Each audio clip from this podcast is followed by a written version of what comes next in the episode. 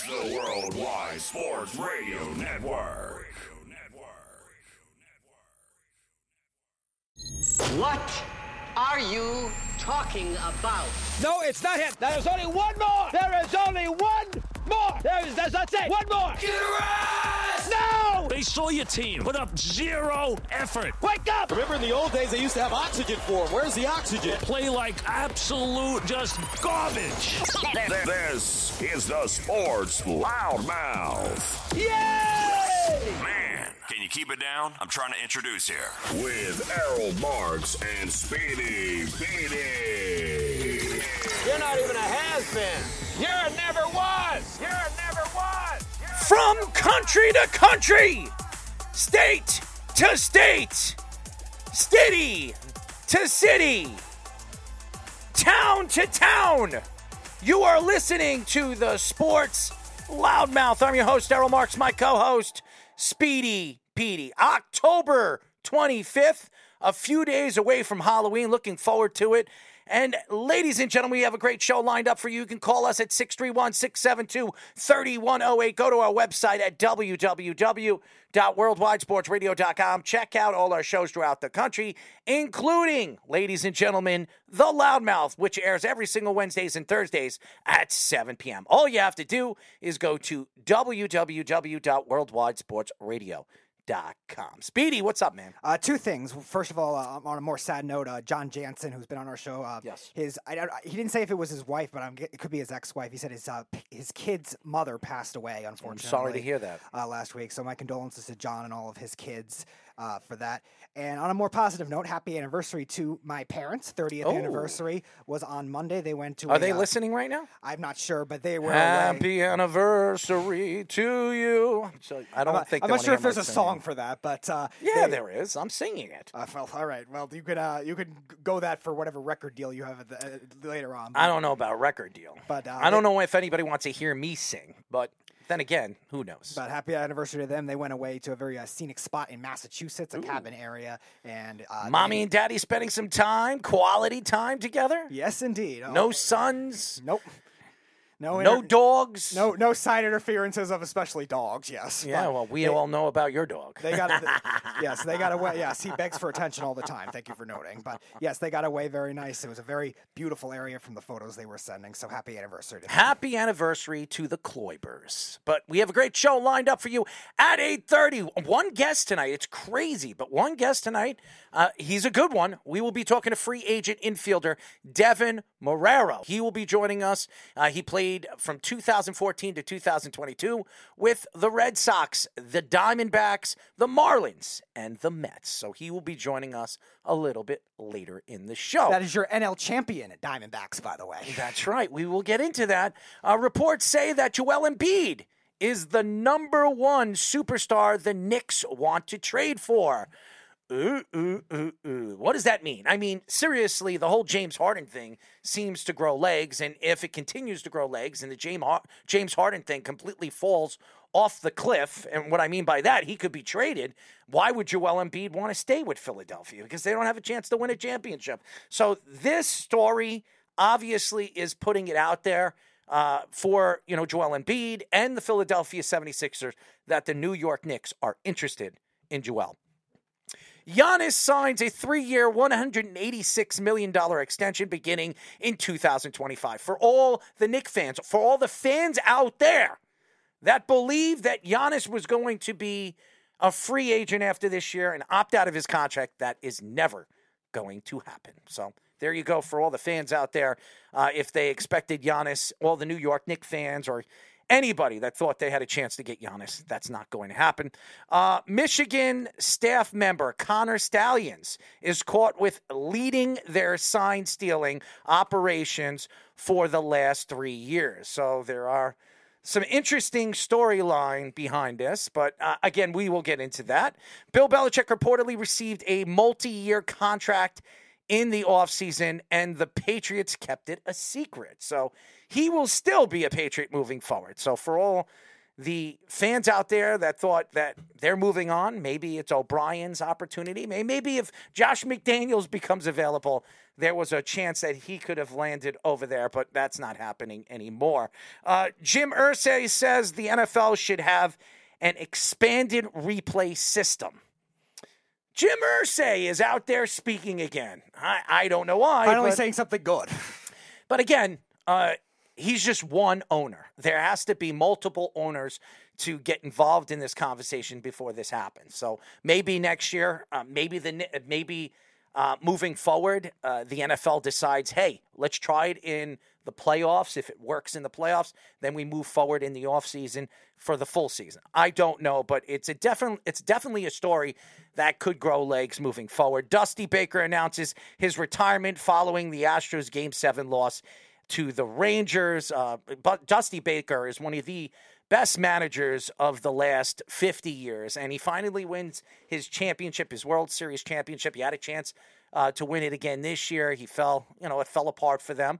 And and obviously he, he's an old man. He, I think he's in his 80s. Yeah, and he wants to spend some time with his grandchildren and his family. So I understand that.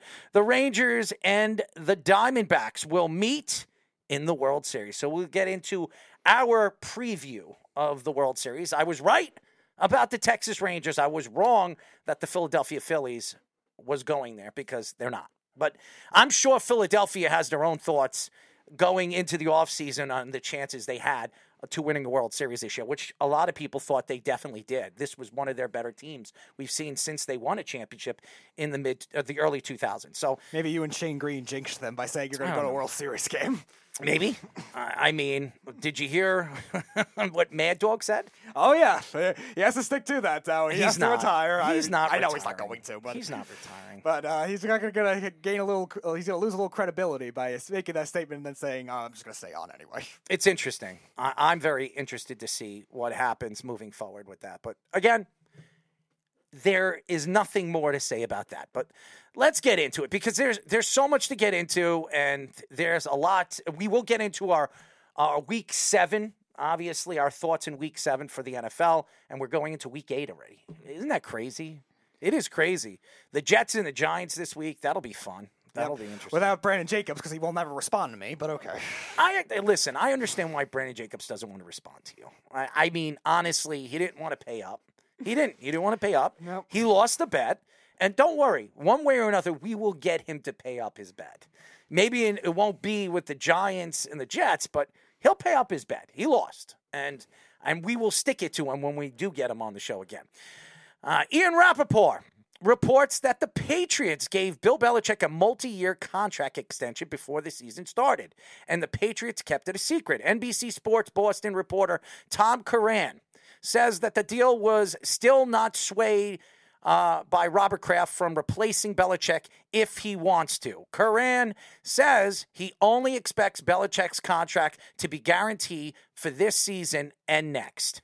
Uh, Rapoport says that the Patriots would only consider a difficult decision to let him go if they struggle again next season. Belichick earned his 300th career win against the Bills in week seven. He is 29 wins from surpassing Don Shula as the winningest head coach in NFL history. I am surprised with this story. And it's not like a team to keep this a secret, but again, it is the Patriots, and the Patriots like to keep a lot of things secret. I'm happy for Bill Belichick because if you're sitting back and you're wondering if you're a coach, first of all, I stuck up for Bill Belichick a couple of weeks ago. I don't know if anybody listened to my take on it. Bill Belichick won a significant amount of championships, significant amount for the New England Patriots. And yes, he had Tom Brady as his quarterback. We all know the whole situation. Tom Brady goes to Tampa and he wins another championship. Great. But Bill Belichick had a lot to do with the growth of Tom Brady. He had a lot to do with the growth of this organization. And when you look at Bill Belichick and his dominance as a head coach, how many guys has done in 20 years what Bill Belichick has done? As a matter of fact, I would say probably one. And, and, and no coach has ever won six championships with one team in 20 years. No coach has ever done that. Not in football, not in the NFL. So the fact that Bill Belichick was the first coach to do that, it says a lot about who he is. I am not a Bill Belichick fan. If anybody knows me on this show, I have thrown Bill, Bill Belichick to the wolves many, many times on this show. But it doesn't take away the championships that he's won. It doesn't take the dominance away that he has dominated in the AFC East as long as he has. And to me, he is the only coach that I've seen over the 20 years of coaching and watching football consistently where it doesn't matter what quarterback, what rookie quarterback, what dominant rookie quarterback comes in the league, he dominates against every single one of them. But again, we've heard stories over the last couple of weeks that Robert Kraft and Bill Belichick are not getting along. And this has been going on, I've said this, with the Jimmy Garoppolo thing. The Jimmy G thing with with Tom Brady. When Tom Brady was supposed to be traded at the time that Jimmy G was over there as the backup quarterback. That Bill Belichick told Robert Kraft he believes that Tom Brady's best years are gone from him and that we could move him and bring Jimmy G in and he could be the future quarterback of this organization and we can we can probably win multiple championships with Jimmy G. But obviously, Tom Brady had a connection with Robert Kraft. It's like a father figure to him. And Tom Brady practically told Robert Kraft to tell Bill Belichick to push Jimmy G out of there. It's not going to work. Send him to a 49, send him wherever you want. I, I believe I have more than more than one more year or two more years left in me to win championships. Now, I don't know the whole story. I, I wasn't in the room. I wasn't the fly on the wall. But every single story that was coming out at that particular time is that Bill Belichick wanted to move forward with Jimmy G. He did not want to move forward with Tom Brady. And Tom Brady and him were not getting along in, as far as what I've heard over the last really two, three years of Tom Brady's time with the Patriots, which made it a little weird at the situation when they moved Jimmy G to the 49ers. And then they bring in Mac Jones. Obviously, Tom Brady uh, goes to the Tampa Bay Buccaneers. Tom Brady wins a championship. They bring in Mac Jones as their 16th pick, and it hasn't worked out. It so far hasn't worked out. Yes, it worked out this week against Buffalo, and I'm sure a lot of Buffalo fans were very surprised that the Patriots shocked everybody by knocking them off. And the Patriots still could win the division. As crazy as that may seem, the Patriots actually could win the division. Because right now, the Patriots have how many, how many wins, Speedy? Two. They have two wins. How many wins does the Jets have? They have three. three. How many wins does the uh, Buffalo Bills have? Four. How many wins does the Miami Dolphins have? Five. How many um, how many games do they have matched up against those teams that are ahead of them in the division? The Patriots are two and zero oh in the division right now. Exactly. And Miami is one and one. I think Buffalo is one and two, and the Jets are one and one. One and one. So if the Patriots continually continuously continue winning in the division and it gets close and they're only one game behind Miami or one game behind Buffalo or one game behind the Jets in the division for the division lead, and they have more wins in the division, that's the tiebreaker. And the Patriots could actually win the division, as crazy as it may seem. And that, moving forward, you would think Bill Belichick knows about and seen this coming. I sit here today and I, I don't know what's going to happen in the AFCs. I don't. Honestly, I, I really don't.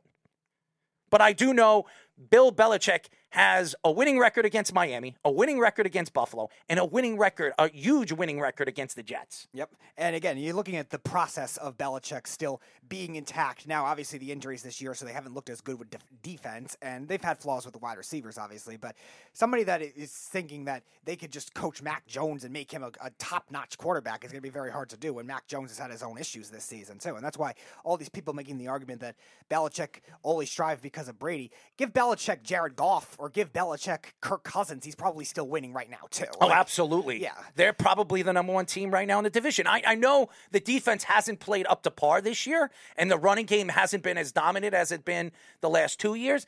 But this team will figure it out. I, it is Bill Belichick, and he is the king of figuring things out in the second half of the season. So if there's anybody that can find a way to win games that they shouldn't win, it's Bill Belichick. Right. And you look at the Patriots, the way they're structured, their offensive line has been an injury prone team this year. Like you're saying, the Patriots secondary, outside of Kyle Dugger and maybe Jack Jones, like nobody's been healthy consistently all year. And it's just very hard to be able to coach anything like that with a quarterback that is probably a bottom five quarterback, starting quarterback wise in the league. Now, he played well this week against the Bills, but I I would say that says more about where the Bills' defenses are, is with all their injuries right now, too. They are going to be a mess, and they're going to have to do a lot at the trade deadline. Speedy, let me ask you a question. Jeff says division wins aren't even as even close to the tiebreaker. Is it not? I, Well, I- if I- it's two teams, it'll be head to head first. But if it's a tie, if let's say the Patriots and the Bills tie at ten and seven or something like that, then if, if that's not the case, if the Patriots and Bills split, then it's division tiebreaker. So that. it is the division tiebreaker. Yeah, it, it really is. It- that doesn't matter. The division tiebreaker doesn't matter if you're dealing with the wild card. That only matters in the division. the But- division to win the division. That's Right. what we're talking about. Yeah,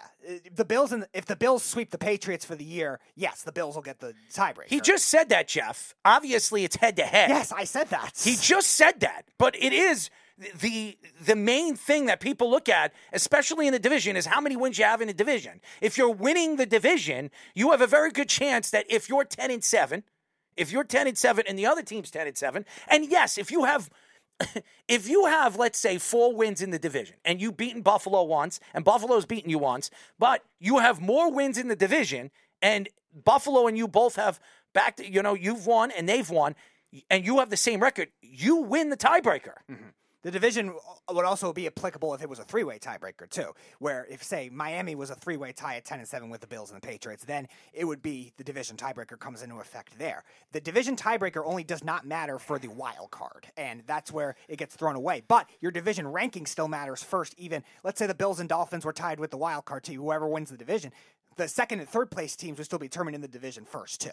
You know, it- it's interesting when, when you hear this story because I didn't think that Bill Belichick would be back this coming year uh, at the end of this year if he has the season that we thought he was going to have. And yes, they beat Buffalo, and they they look like they could they could beat the Jets again. I, it, it, to me, the Jets are a better team than the Patriots. But the Jets have Zach Wilson. I don't trust Zach Wilson. But it is, they don't play the Patriots, I think, to the final Yeah, last week, of, of the season, at New England. Yes. So who knows? Maybe Aaron Rodgers is back by then. I don't know. I- don't think so.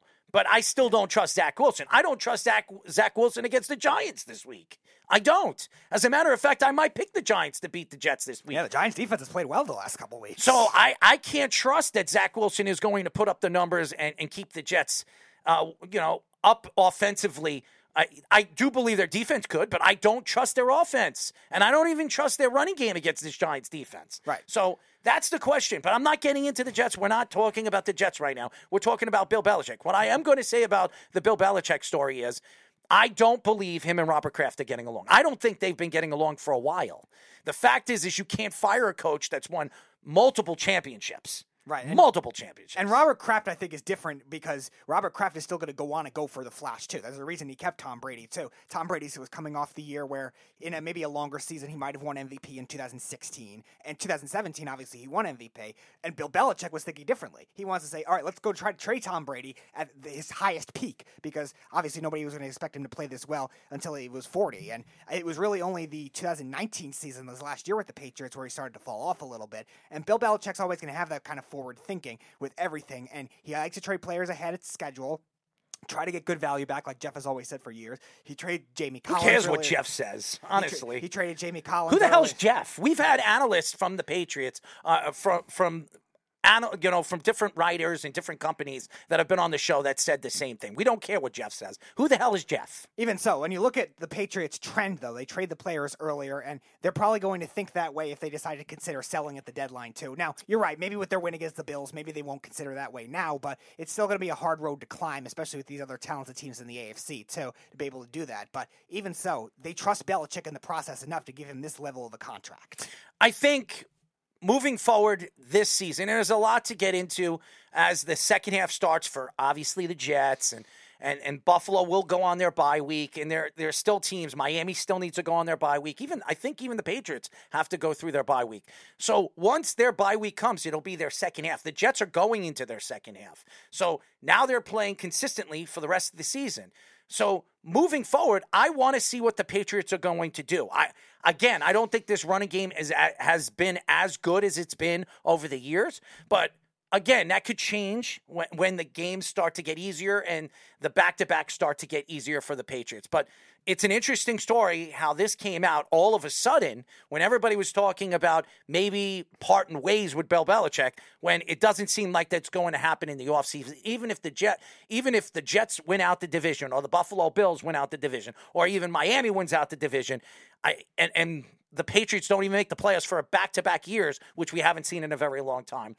I still believe now you have to believe that Bill Belichick will be back next year for at least one more year. Right. And he's going to get a chance, too, now with a different quarterback, too, because it doesn't seem like Mac Jones will be the answer unless he somehow turns it around in the second half of the season. If the Patriots are still 2 and 5 and maybe they're on pace to be a 5 or 6 win team, they could draft a quarterback in the first round, too, and have him, him try in that system, too, whether it's Penix, Bo Nix, somebody like that. They could try to make that work. And if Belichick still is not doing well with that quarterback, then maybe the heads will start turning. Jim Irsay says that the NFL should have an expanded replay system where all penalty calls are reviewable in the final two minutes of the game. He also adds that the NFL admitting.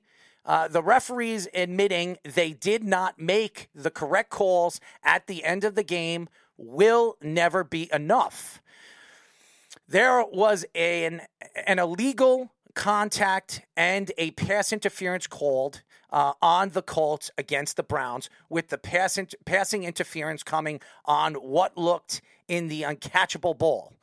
With the NFL also partnering with the gambling companies now, they can face congressional actions if they uh, cross the line with bad calls at the end of the games. NFL Network's Tom P- uh, says that the officials are prohibited to commit publicly on discussions of calls at the end of the games, which would make Irsay's actions subjectively uh, and, and, and obviously fine.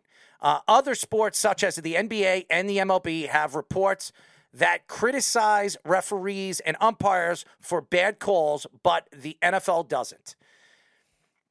We've been complaining about the referees all season long especially with uh, with the Kansas City Chiefs. They seem to get every single call. We remember when they played the Jets a couple of weeks ago, the final really the last final plays of the game, especially the Sauce Gardner play.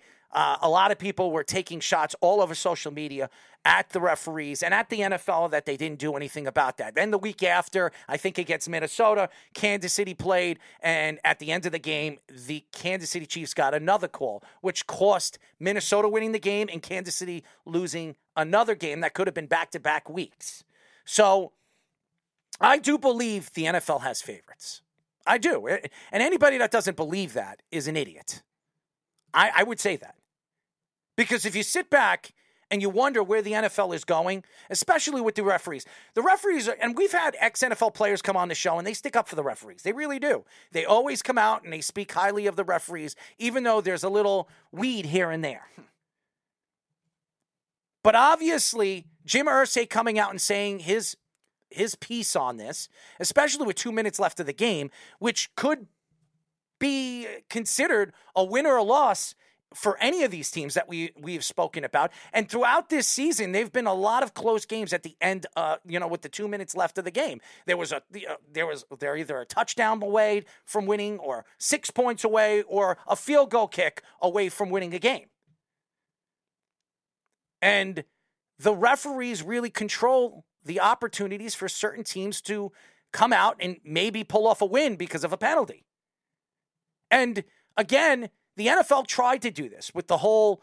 Um, if you guys remember the Drew Brees, uh, you know the the, the Drew Brees Saints and and the Rams. I, I think it was the Rams and the Saints in the NFC title game, mm-hmm. and the play call. Uh, well, the the play that should have been called, which wasn't called, which sent the Rams to the Super Bowl against the Patriots, and then the Patriots won their their other Super Bowl. But that's a whole nother story.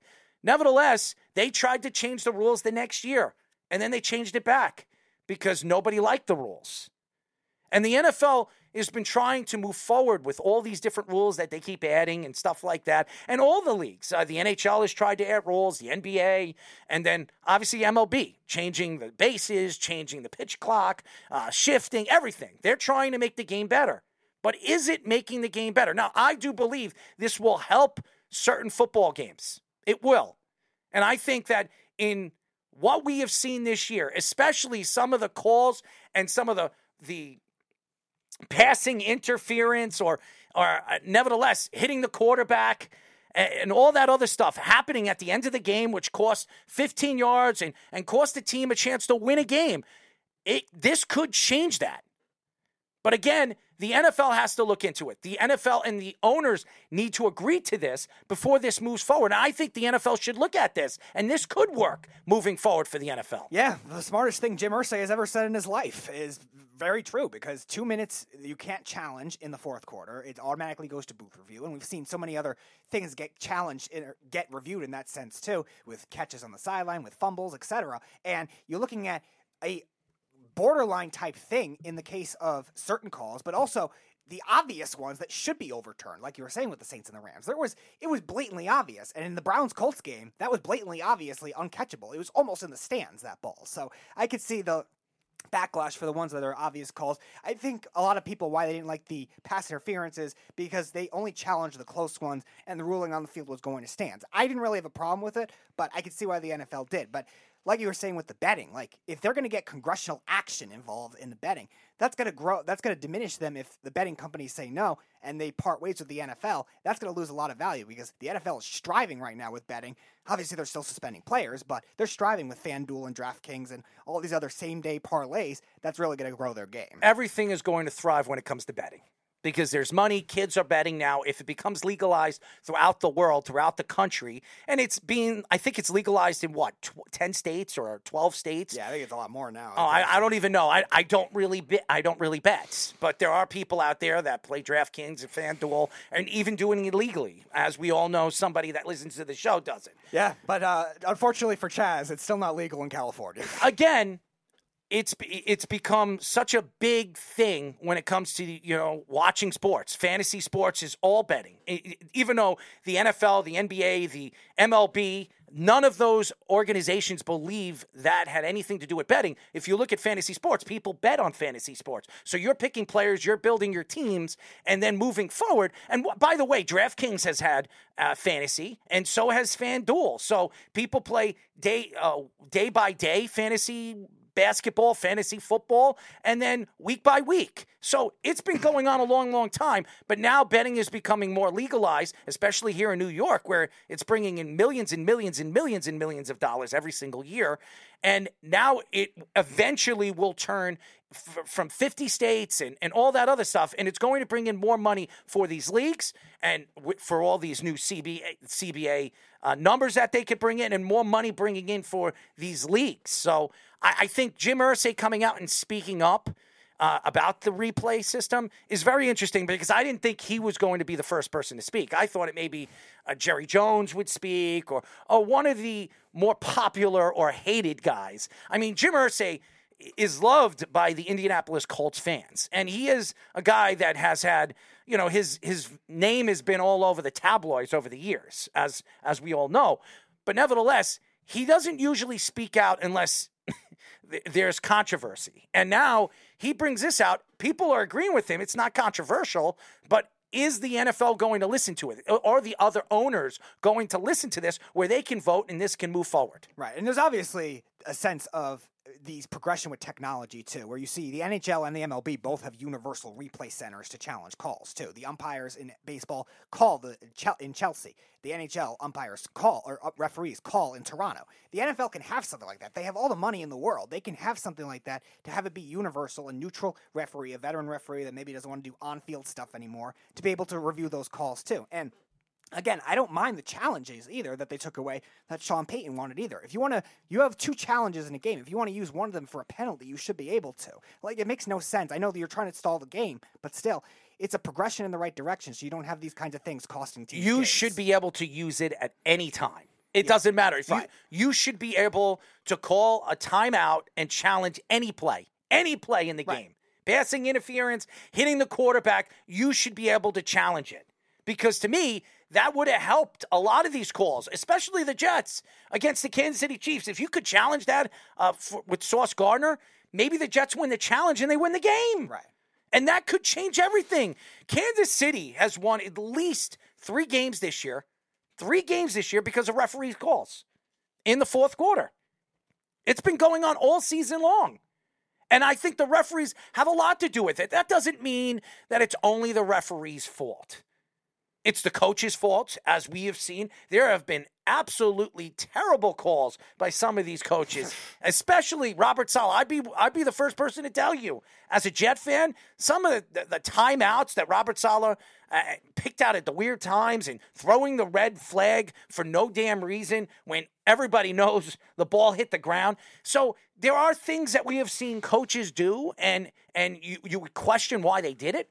But again, that that's what makes the game more interesting. And I think the challenges should be added to the game. I really do. I don't know why they took it away. Mm-hmm. It was working out. I thought it, it did work, but a lot of the coaches in the league when it was going on didn't like it because you could you can challenge anything you want. Right, and again, there's no, there's no, not a reason to add a challenge either. Too, you don't have to say, all right, now you get four challenges because we're allowing to challenge referees. No, two challenges in a game, I think, is fair, and then if you win both of them, you get a third challenge. Like you have to earn it the right way. If it's a call that's that egregious, like the Browns Colts game, like that should be overturned within seconds. Like you could, you should be able to challenge that. The illegal contact one, that was a little borderline, so I could see why the Browns got the benefit of the doubt there. But you're looking at a, a obviously egregious call that should be overturned within seconds. And coaches have tried to manipulate that for years too, because you can't challenge them in the final two minutes. But still, they should be reviewed right away. ESPN reports that Michigan's sign stealing operations was led by staff member Connor Stalions, a low level staff member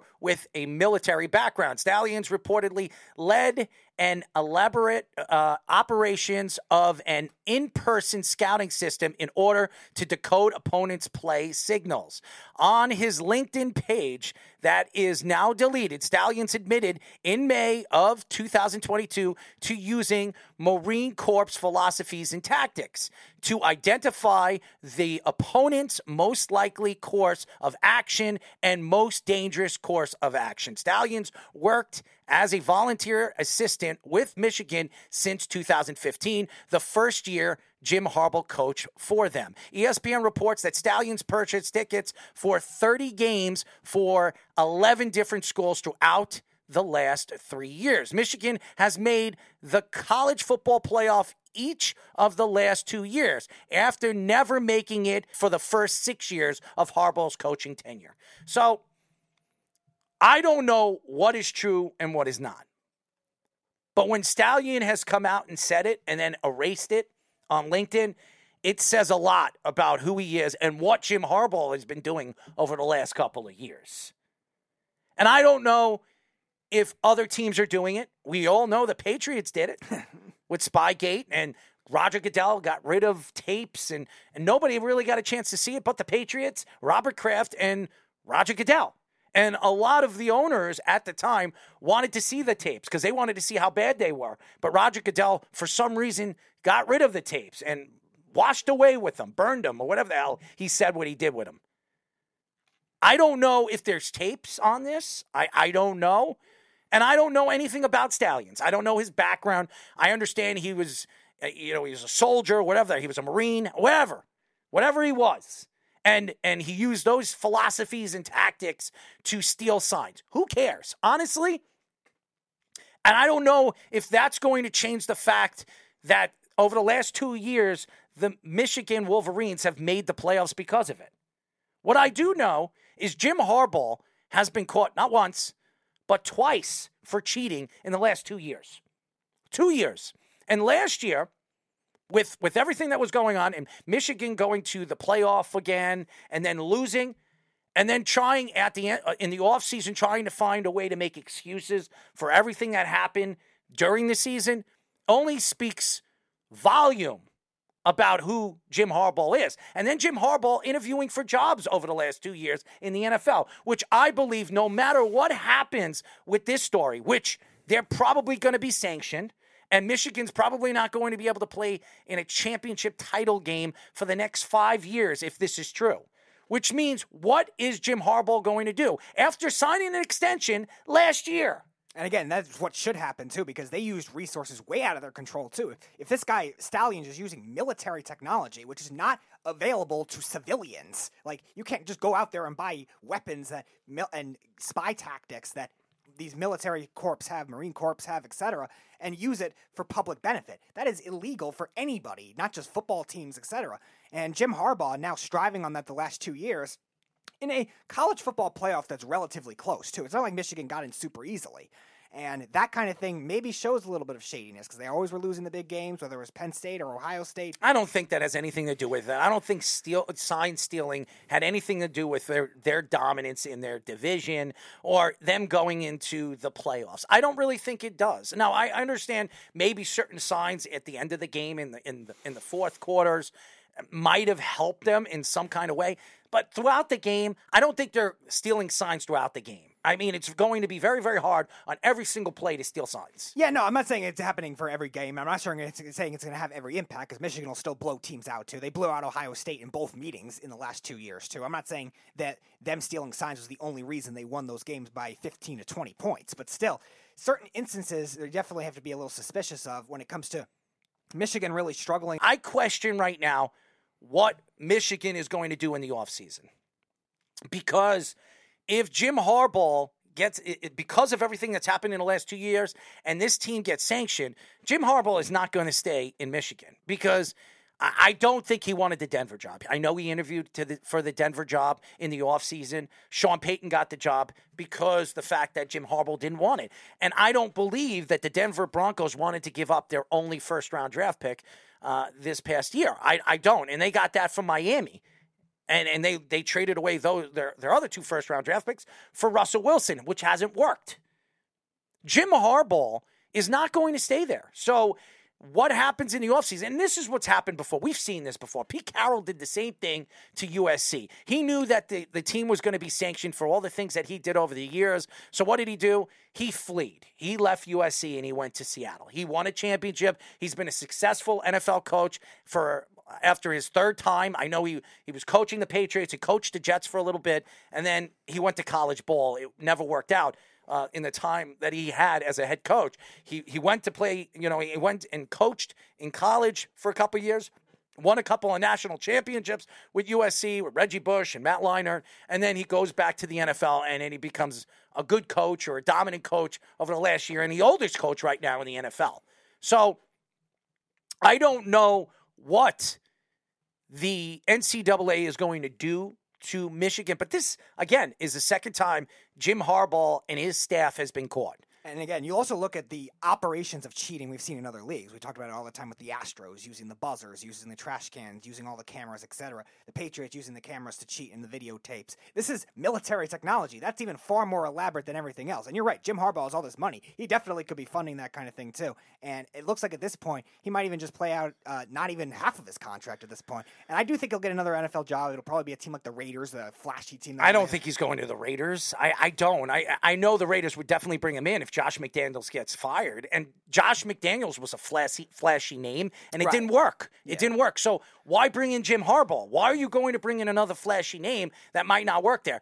I think Jim is going to interview for quite a few jobs that become available in the offseason. He is going to go to the best job that has the best chance to get a young quarterback because he's been he's been in college ball for the last couple of years and he can make his pick on who he wants to be his quarterback moving forward. Maybe his quarterback right there. Yeah, he's draft eligible this year too. A lot of people think he's a first round pick. So JJ McCarthy, I'm not as high on him for the NFL, but that definitely makes sense. I, I mean, so I don't know where Jim Harbaugh is pl- what he's going to plan to do in the offseason, but I, I'm going to tell you this team is going to be sanctioned.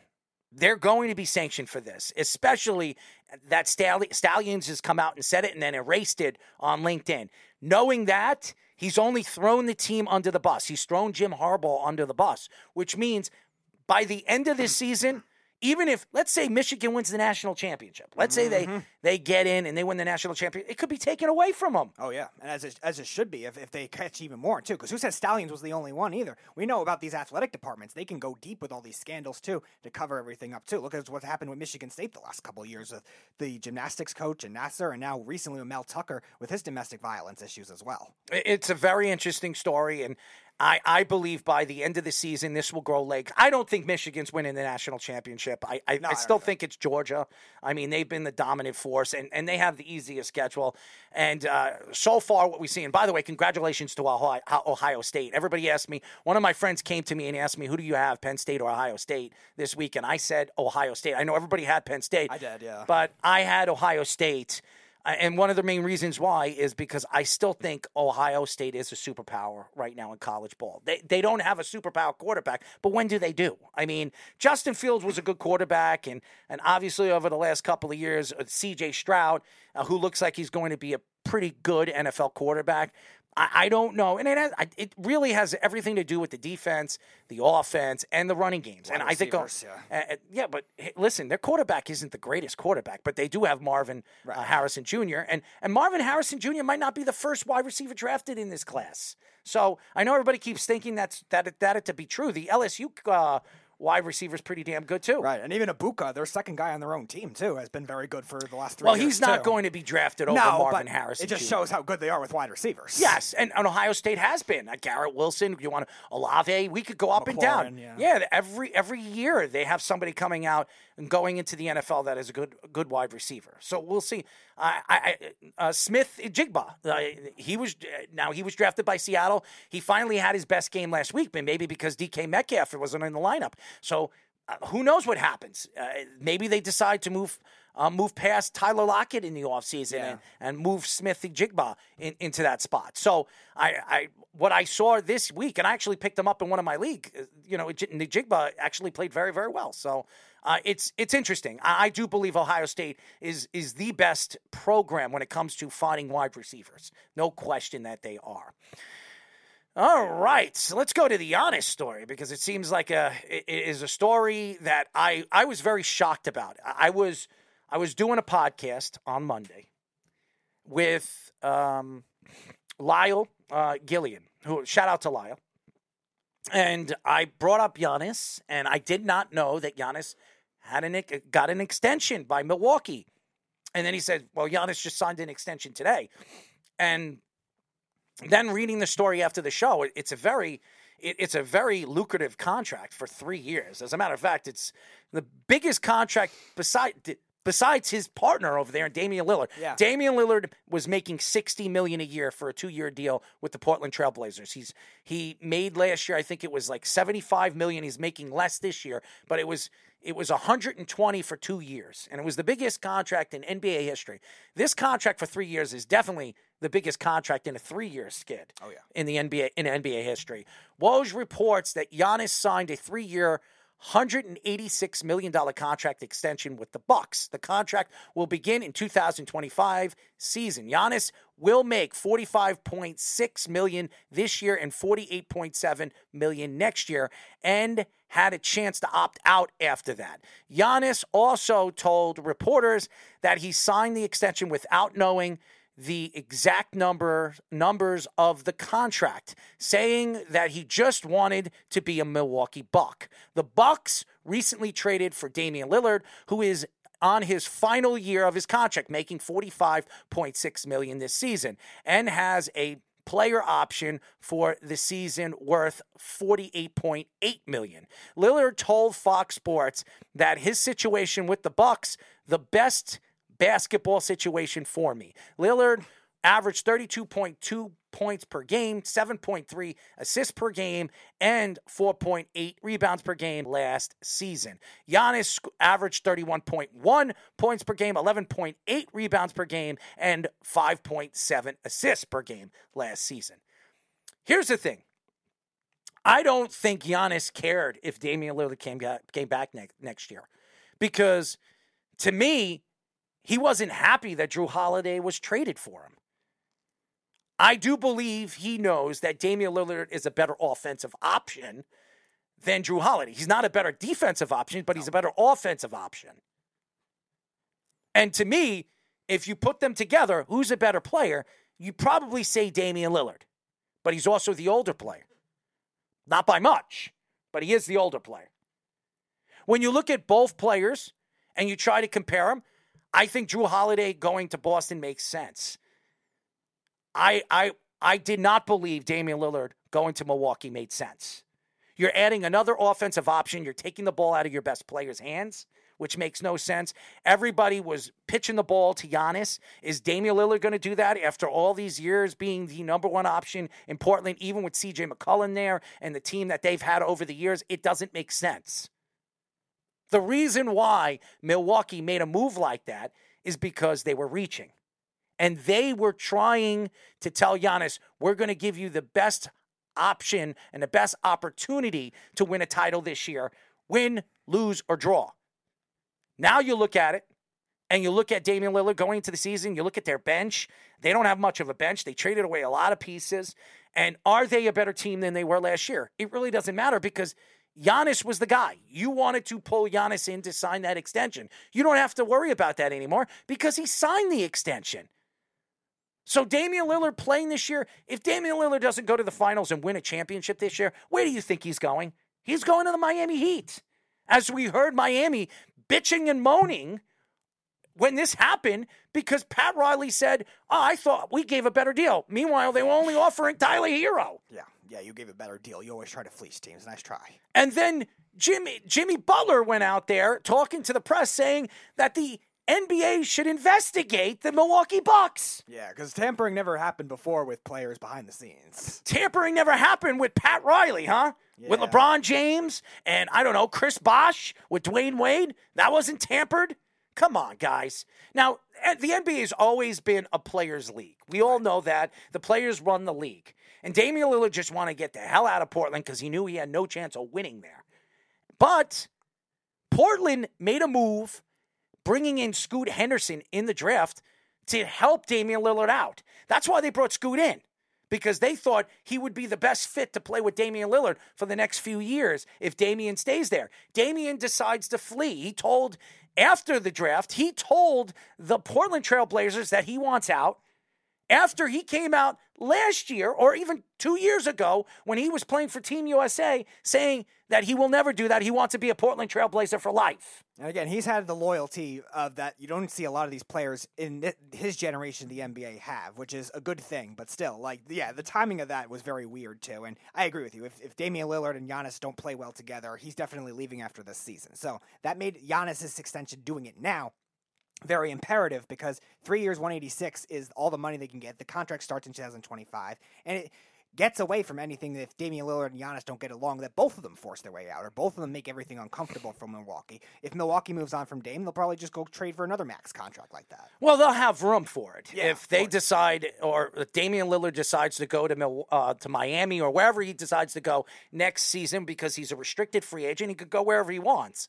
I, still believe that they can bring in another guy or trade. I don't know if they're going to be able to trade for another guy because they traded away their their pieces that they could have traded for next year for a superstar player. So that's not going to happen. But they could bring in a free agent if somebody becomes available and wants to play with Giannis. But the whole point of bringing Damian Lillard in here was to get Giannis to sign the extension. And Giannis was going to sign the extension no matter what, which a lot of people thought was not going to happen until the end of the season. So I was very surprised with this story when it happened because he had a lot of options. He wanted to play in a big market. If Milwaukee wasn't going to work, maybe he goes to the Knicks, maybe he goes to LA, maybe he goes to Miami, maybe he goes to another big market where and and it doesn't really matter anymore because where what market you play for because there's still endorsements, there's still money to be made. But again, a lot of these players want to go into the play for the biggest stage and, and play for one of these big organizations to help them win a championship. And that's something that makes them sacred, as we all know. When when when a championship is never or hasn't been won for teams in such a long time, like the Knicks since the 70s, Yeah. and you go over there and you become the savior, like like Aaron Rodgers went to the Jets. They haven't won a championship in 53 years. If he wins a championship, they build a statue of you. Hmm. So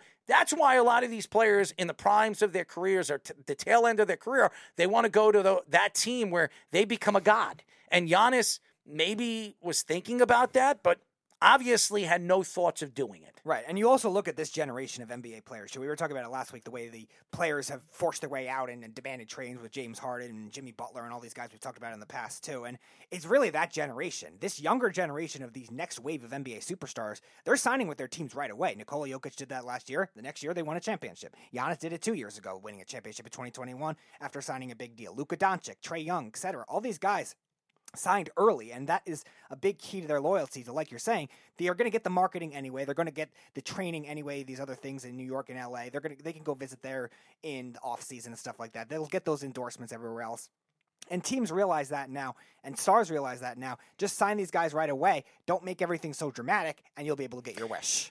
NBA players are all about dramaticness. Okay, they're all dramatic. Every single one of them. They complain, they cry, they they scratch, they scream, they bite your ear off. As we see LeBron James do it every single game to the referees, and so does Kyrie Irving and James Harden and Julius Randle and every single NBA player that is a superstar or star player in this league. They want to get every single call. And the same thing when it comes to money. These these are guaranteed contracts. These are not football contracts. If you're getting a three year extension worth about 186 million dollars, that's guaranteed money.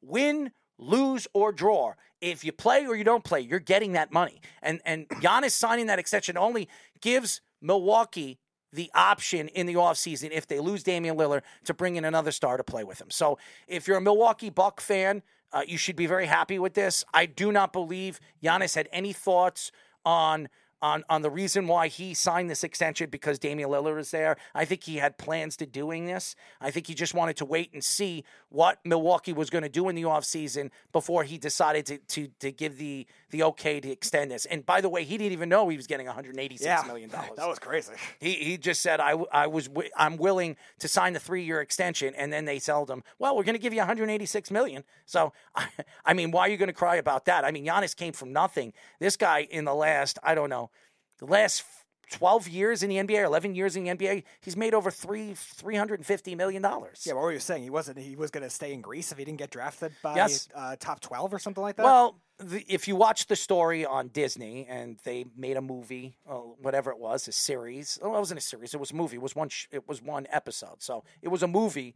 Um, they, if he wasn't drafted in the top 16, he would have to go back to Greece and he would have to play in Greece. That he had to be drafted in the top 16 to to even be thought of making an NBA team. Well, he was drafted what 16 to the Milwaukee Bucks. And Milwaukee took a chance on him. And boy, oh boy, they hit a home run on it. They won a championship. They almost won another championship with him and could have won multiple championships with him. And now they still have him. He'll probably finish his career over there in Milwaukee because three years from now, he'll be what, 34 years old? Right. 35. He'll be at the tail end. He's a big man. How many years does he have left? So I think Giannis's plan was to play for one team and one organization, the same organization that drafted him, and the organization that took his family in and took care of his family when they had nothing. So I, I'm happy for Giannis. I, I'm happy that he stuck with one team. Damian Lillard said he was going to do that. It didn't work out, and now Damian is going to play. By the way, the in the All Star game last year when LeBron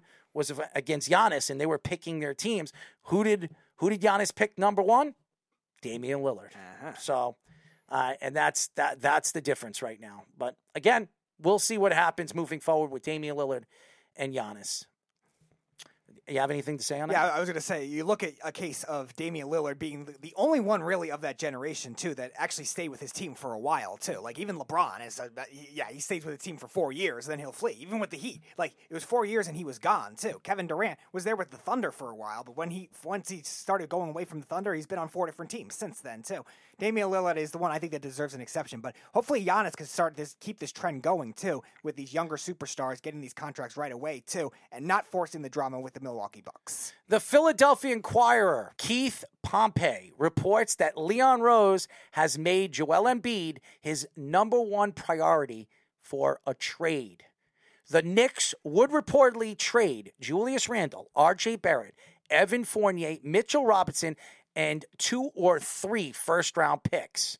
Reports say Joel Embiid says he is unsure if he thinks of the 76ers as a title contender amidst the trade rumors of James Harden. Hoops Hype also reports that the Miami Heat have expressed interest in Embiid. Embiid has three years and $154 million left on his contract. Embiid won an MVP last season, averaging 33.1 points per game, 10.2 rebounds per game, and 4.2 assists per game. Of course, Miami's in the conversation. Miami's in the conversation for whatever the Knicks are in the conversation for, because you know Pat Riley wants to screw the Knicks. He's been doing it for years, and every time he goes after a player that the Knicks are interested in, he gets him. So I I, I think this is a different time because I think Leon Rose knows what he's doing and how he is going to drive these players to want to come to New York and play with some of these guys. The problem is it's too much. If you're going to give up Julius Randle, R.J. Barrett, Evan Fournier, I don't give a crap. Mitchell Robinson, I could understand why you're going to put him in a trade. And two, two or three first round draft picks, you're practically giving away your your starting lineup. You're giving away three of your top five guys in your starting lineup. It doesn't make sense. Yes, Joel Embiid is a great player. Yes, he was the MVP of the year uh, last year. And I understand. By the way, he was crying that if he didn't win the MVP last year, as, as everybody remembers. So, well deserved. If he wants to cry more, he can cry. If he wants to cry that he wants to be a Nick, I won't cry about it. But I will say this if I'm the Knicks, I'm not offering my whole team and trading away all these pieces for one player who, by the way, has been injury prone his whole life. Has had knee problems, he's had ankle problems, and he's a big man who just hit the age of 30. And he still has three years left on a big contract, which, by the way, you have to pay. So I sit here. If I if I'm the Knicks GM, I have to sit back and and and I and Leon Rose is not even the GM; he's the president. And if I'm sitting back and I'm wondering, my team is one player away. If you trade Julius Randle and R.J. Barrett, you and, and, and Mitchell Robinson, you could be two players away. Mm-hmm. There's only one player I would trade that kind of that much for, and that's Luka Doncic. Because Luka Doncic is at least young, he's great in the playoffs, and he's durable. Joel Embiid is streaky in the playoffs. Yeah, he won an MVP. He's been great the last four years, and actually been healthy there the last four years, but is still very injury prone too, and has disappeared later in series a lot too. And that's the one thing that worries me. A lot of these other players leave Philadelphia too, so there's the whole question of chemistry. How good of a teammate is Embiid? Really, obviously, Harden's not a great teammate anyway, no matter where he goes. But then you had you had Ben Simmons, you had all these issues with a lot of these other veteran players too, and that's the thing I question with somebody like Embiid, which is why I was out on Embiid in the first rumor in June when it was first brought up. You know what's so funny? Everybody keeps talking about Embiid and Karl-Anthony Towns, and I asked Josh Silverberg. I said, "Who would you go with if you had a chance to get one or the other?" And he said he would go with Embiid. And I eh, he wouldn't go with any of them, but if he had a chance Right. to go with one or the other, he'd go with Embiid. You won't have to give up as much for Karl-Anthony Towns. Mm-hmm. Karl-Anthony Towns, you're not going to have to give up Julius Randle, R.J. Barrett, Evan Fournier, Mitchell Robinson, and two or three first round draft picks. As as good as Karl-Anthony Towns is, he is not an MVP candidate. And he didn't average 33.1 points per game last year. He averaged, I think, was 23 or 24. So he's a great player and he wants to play in New York. He he grew up a Knick fan. He grew up in New Jersey. I understand the whole qualifications of who he is as a player and what he can do. I I think that if I was running the New York Knicks, I put all my eggs into uh, Karl-Anthony Towns, and I'll tell you why. Karl-Anthony Towns, you probably would only have to give up Julius Randle, R.J. Barrett, and maybe a first. Or you could trade Julius Randle, Mitchell Robinson, and a first for Karl-Anthony Towns. You take on that contract. You get rid of Julius Randle's contract for one more year because he has one more year left on the contract. RJ Barrett just signed a four year extension worth about a hundred and some million dollars. You get rid of that contract. And Mitchell Robinson just signed a four year, $60 million contract. So all that equals Karl-Anthony Towns' extension, which is added on after next year. I think it's four years. So, which worth about almost 170 or 180 million. So if you add it all together, it's almost not equal, but uh, obviously the, the Minnesota Timberwolves would have to add a player in that trade uh, to make it work. But you wouldn't have to give up this much for him. So I- understand that a lot of Nick fans looking at Joel Embiid, that makes sense. Oh, I want Joel Embiid. He's the he's the MVP of the league. We have seen New York teams bring in MVP MVP players in the past, including the New York Yankees. And I'm I'm not taking shots at Giancarlo Stanton, but he was the MVP from from the Marlins when he came to the New York Yankees. And even though he did okay, he didn't have that season that he had. He hasn't had a season like that since then. So that says a lot about what teams think of certain players. Now, again, going back to the fact that the Knicks are looking for that next superstar. I I do believe no matter what happens, they're going to get Donovan Mitchell. No matter what happens, one way or another, this year, next year, or the year after, Donovan Mitchell will be a Nick. He wants to be a Knick. Eh, all off season, he's here in New York. He's from this area. Grew up a Knick fan. His father is a diehard Knick fan. He wants to play here. He's good friends with Jalen Brunson. It makes a lot of sense. He might ask to be traded at the trade deadline this year if the Cavaliers don't have the season that the the the second year over there after losing against the Knicks in the first round. I don't know.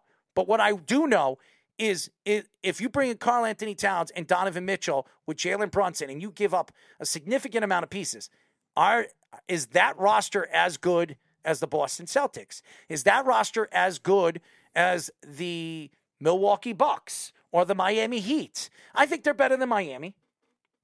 Are they better than Milwaukee with Damian Lillard? I probably with the depth that the Knicks have on the bench, maybe by very little. And w- no way they're better than Boston. So To make these moves, is it a smart move by the New York Knicks? And the Knicks have to be very smart and strategic with this because over the years they they put all their eggs in, in somebody's basket. AK Carmelo Anthony and Amar'e Stoudemire bringing him here and giving him hundred million dollars. He had one good season. You bring Carmelo in, he drew Carmelo, and it never worked. They had one good season with 54 wins, and they lose against Indianapolis, where hey, if they matched up against Miami in the conference finals, they they were three and four that year against Miami. Maybe they give Miami more of a challenge than Indiana did. So I, I just there's so many things that you have to look at if you're if you're a Knick fan. And again, I, I just don't know. Bringing up Karl-Anthony Towns' name or Joel Embiid makes a lot of sense. I think if Devin Booker becomes available, I would put all my eggs in Devin Booker's basket. Yeah. Because he's a wing def- he's a wing guy, he's a wing shooter, something that the Knicks have been horrible at over the last couple of years. As a matter of fact, the Knicks were the worst three-point shooter in the NBA shooting team in the NBA last year. Yeah, and they were one of the worst in the playoffs too when it comes to both percentage and volume wise. And you need that kind of thing to be able to win a championship. I'm not saying you have to build your team like the Golden State Warriors, but at least have some guys that wing guys that could shoot threes. And that's why when you look at this trade package for Joel Embiid, yes, he's a good three-point shooter, but it also seems like Daryl Morey's last ditch effort to try to get some kind of value when he knows he's not getting anything for James Harden. And the Knicks cannot be the team to fall into that kind of trap when you have all these assets. You have a lot of assets. Besides OKC, they have the second most assets, and they could use that for anybody. And that's that's the thing. And, and here's the thing: we're going into the NBA season now, and we're trying to figure out who's our winners and who's our losers this year. And I have that tournament in December, which Yeah. absolutely makes no sense. It's meaningless. Uh, the Knicks are playing December 4th and December 5th or something. I the schedule came out the other day about it, and I don't like it because if one of our players gets hurt, if the Knicks if the Knicks lose a player in that tournament, the Knicks are screwed. And and I, I would say that about a lot of these teams, the Boston Celtics. Right. If they're in the tournament and they play in the tournament, you- you're putting your team at risk. You're playing more games. What are you getting for it if you win this tournament? What do you get for it? Do you get extra wins? Yeah, I think Uh, it's just money. money do any of these players need to make that kind of money Right. seriously they're making millions of dollars and I, I know what you're going to say hey some of the bench players aren't making that money an average bench player in the nba is making over a million dollars and they're not even playing okay these rookies are making a ton of money so what does it matter if they win in this tournament i think it's a stupid move by the nba i really do Yeah, it's only really beneficial for those younger teams that know they're going to be really bad. But even then, you still have some surprises. Like you, a, a young team like OKC, they could be a, a top six team in the Western Conference this year. The Western Conference is very top heavy. hmm And, and and with the the Eastern Conference, there's a lot of questions with the Eastern Conference. Atlanta could be very good this year. They have a bunch of good young players uh, playing together this last season and now going into the new season. And, and to me, I, I think there's a lot of questions with the the other teams, like the Chicago Bulls. They had a bad season last year, but they still have a very good roster. And maybe they just had an off year. Maybe going into the new season, I like Donovan. I think Billy Donovan is one of the best coaches in the NBA.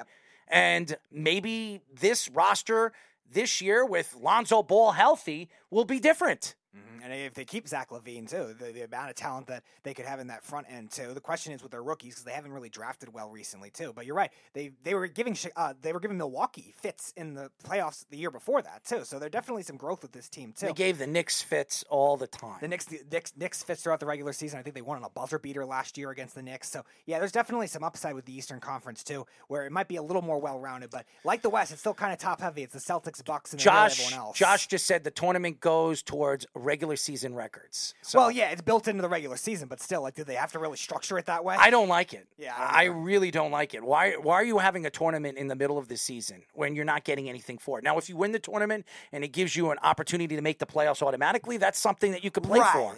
That's something that I would want to play for Yep. because that gives me an opportunity. If I win this tournament, I'm automatically automatically going to be the eighth seed. Automatically, Right. That would make sense on why I want to play.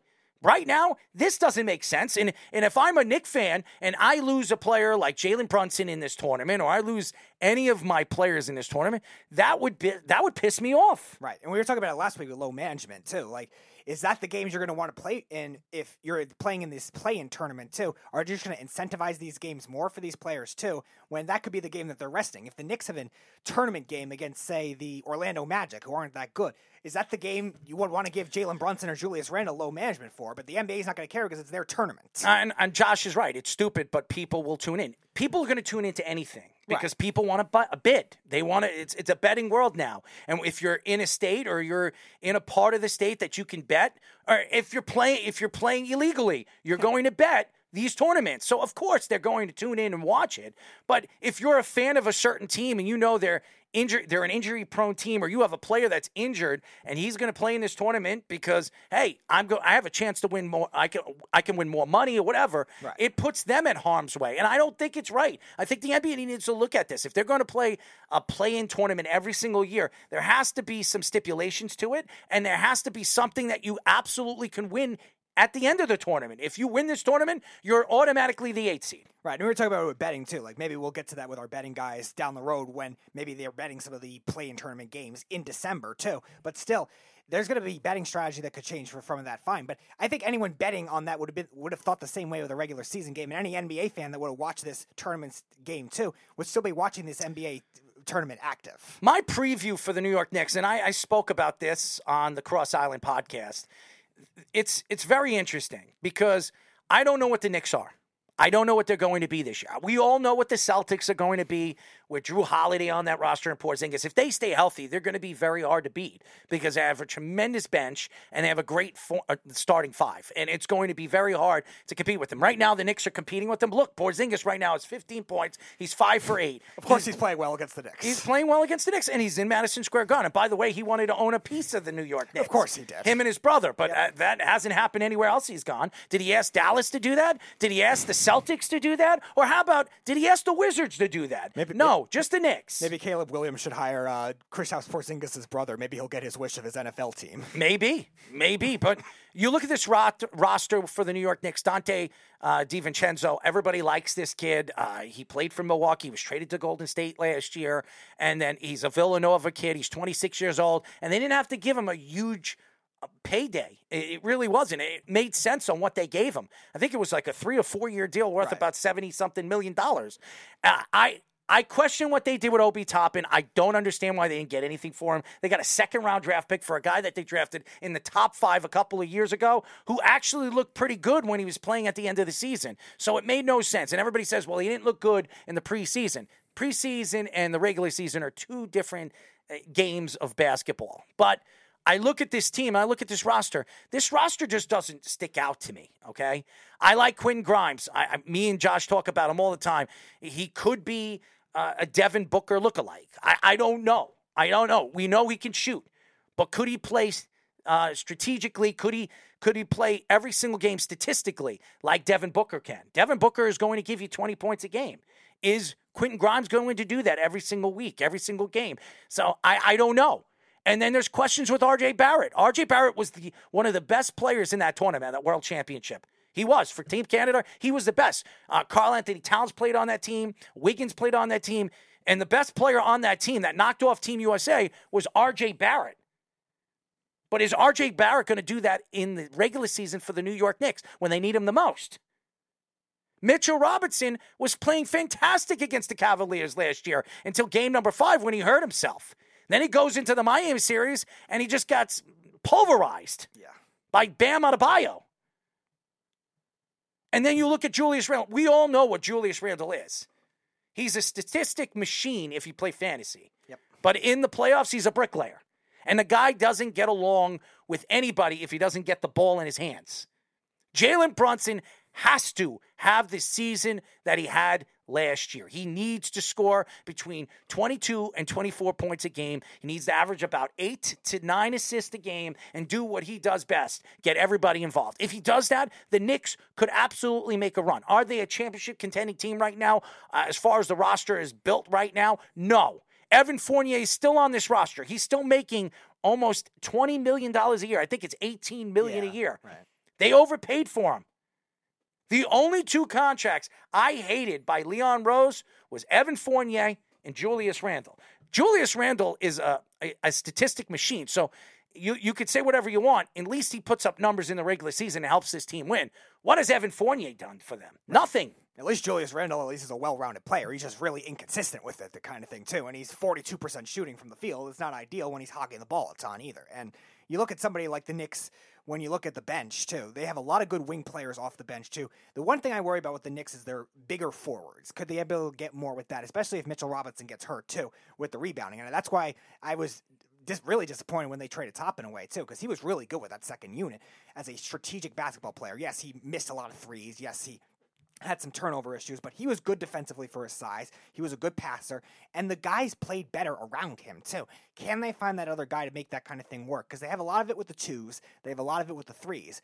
I don't know if they have it with the fours, that is what worries me the most with the Knicks this season. I think they'll be about the same, a five or six seed in the East, but not much upside besides that unless they make a big move. They- and they're probably going to make a big move at the trade deadline. I could see the Knicks doing it. Uh, I don't know who they're going to bring in. Maybe they bring in two guys, but that doesn't mean they're going to be a championship team. And right now, when you look at this roster, this this roster isn't a championship team. I would say the Celtics are built to win a oh, championship. The question is, are they going to be able to put all the pieces together? I don't know what the Celtics are going to do. And we've seen the Celtics over the last couple of years in the playoffs. They have absolutely laid a lousy goose egg, especially against Miami. For some reason, they've had problems beating Miami in the playoffs. Maybe because it's Spoelstra, he's the best coach in the NBA, or maybe it's just they're a gritty team and they got guys like Jimmy Butler that all of a sudden explode in the playoffs and put up numbers that you wouldn't expect. So, I, I, and Jimmy Butler's a great player. Oh, I'm not saying that he's not a great player, but Jimmy Butler's a different player in the playoffs.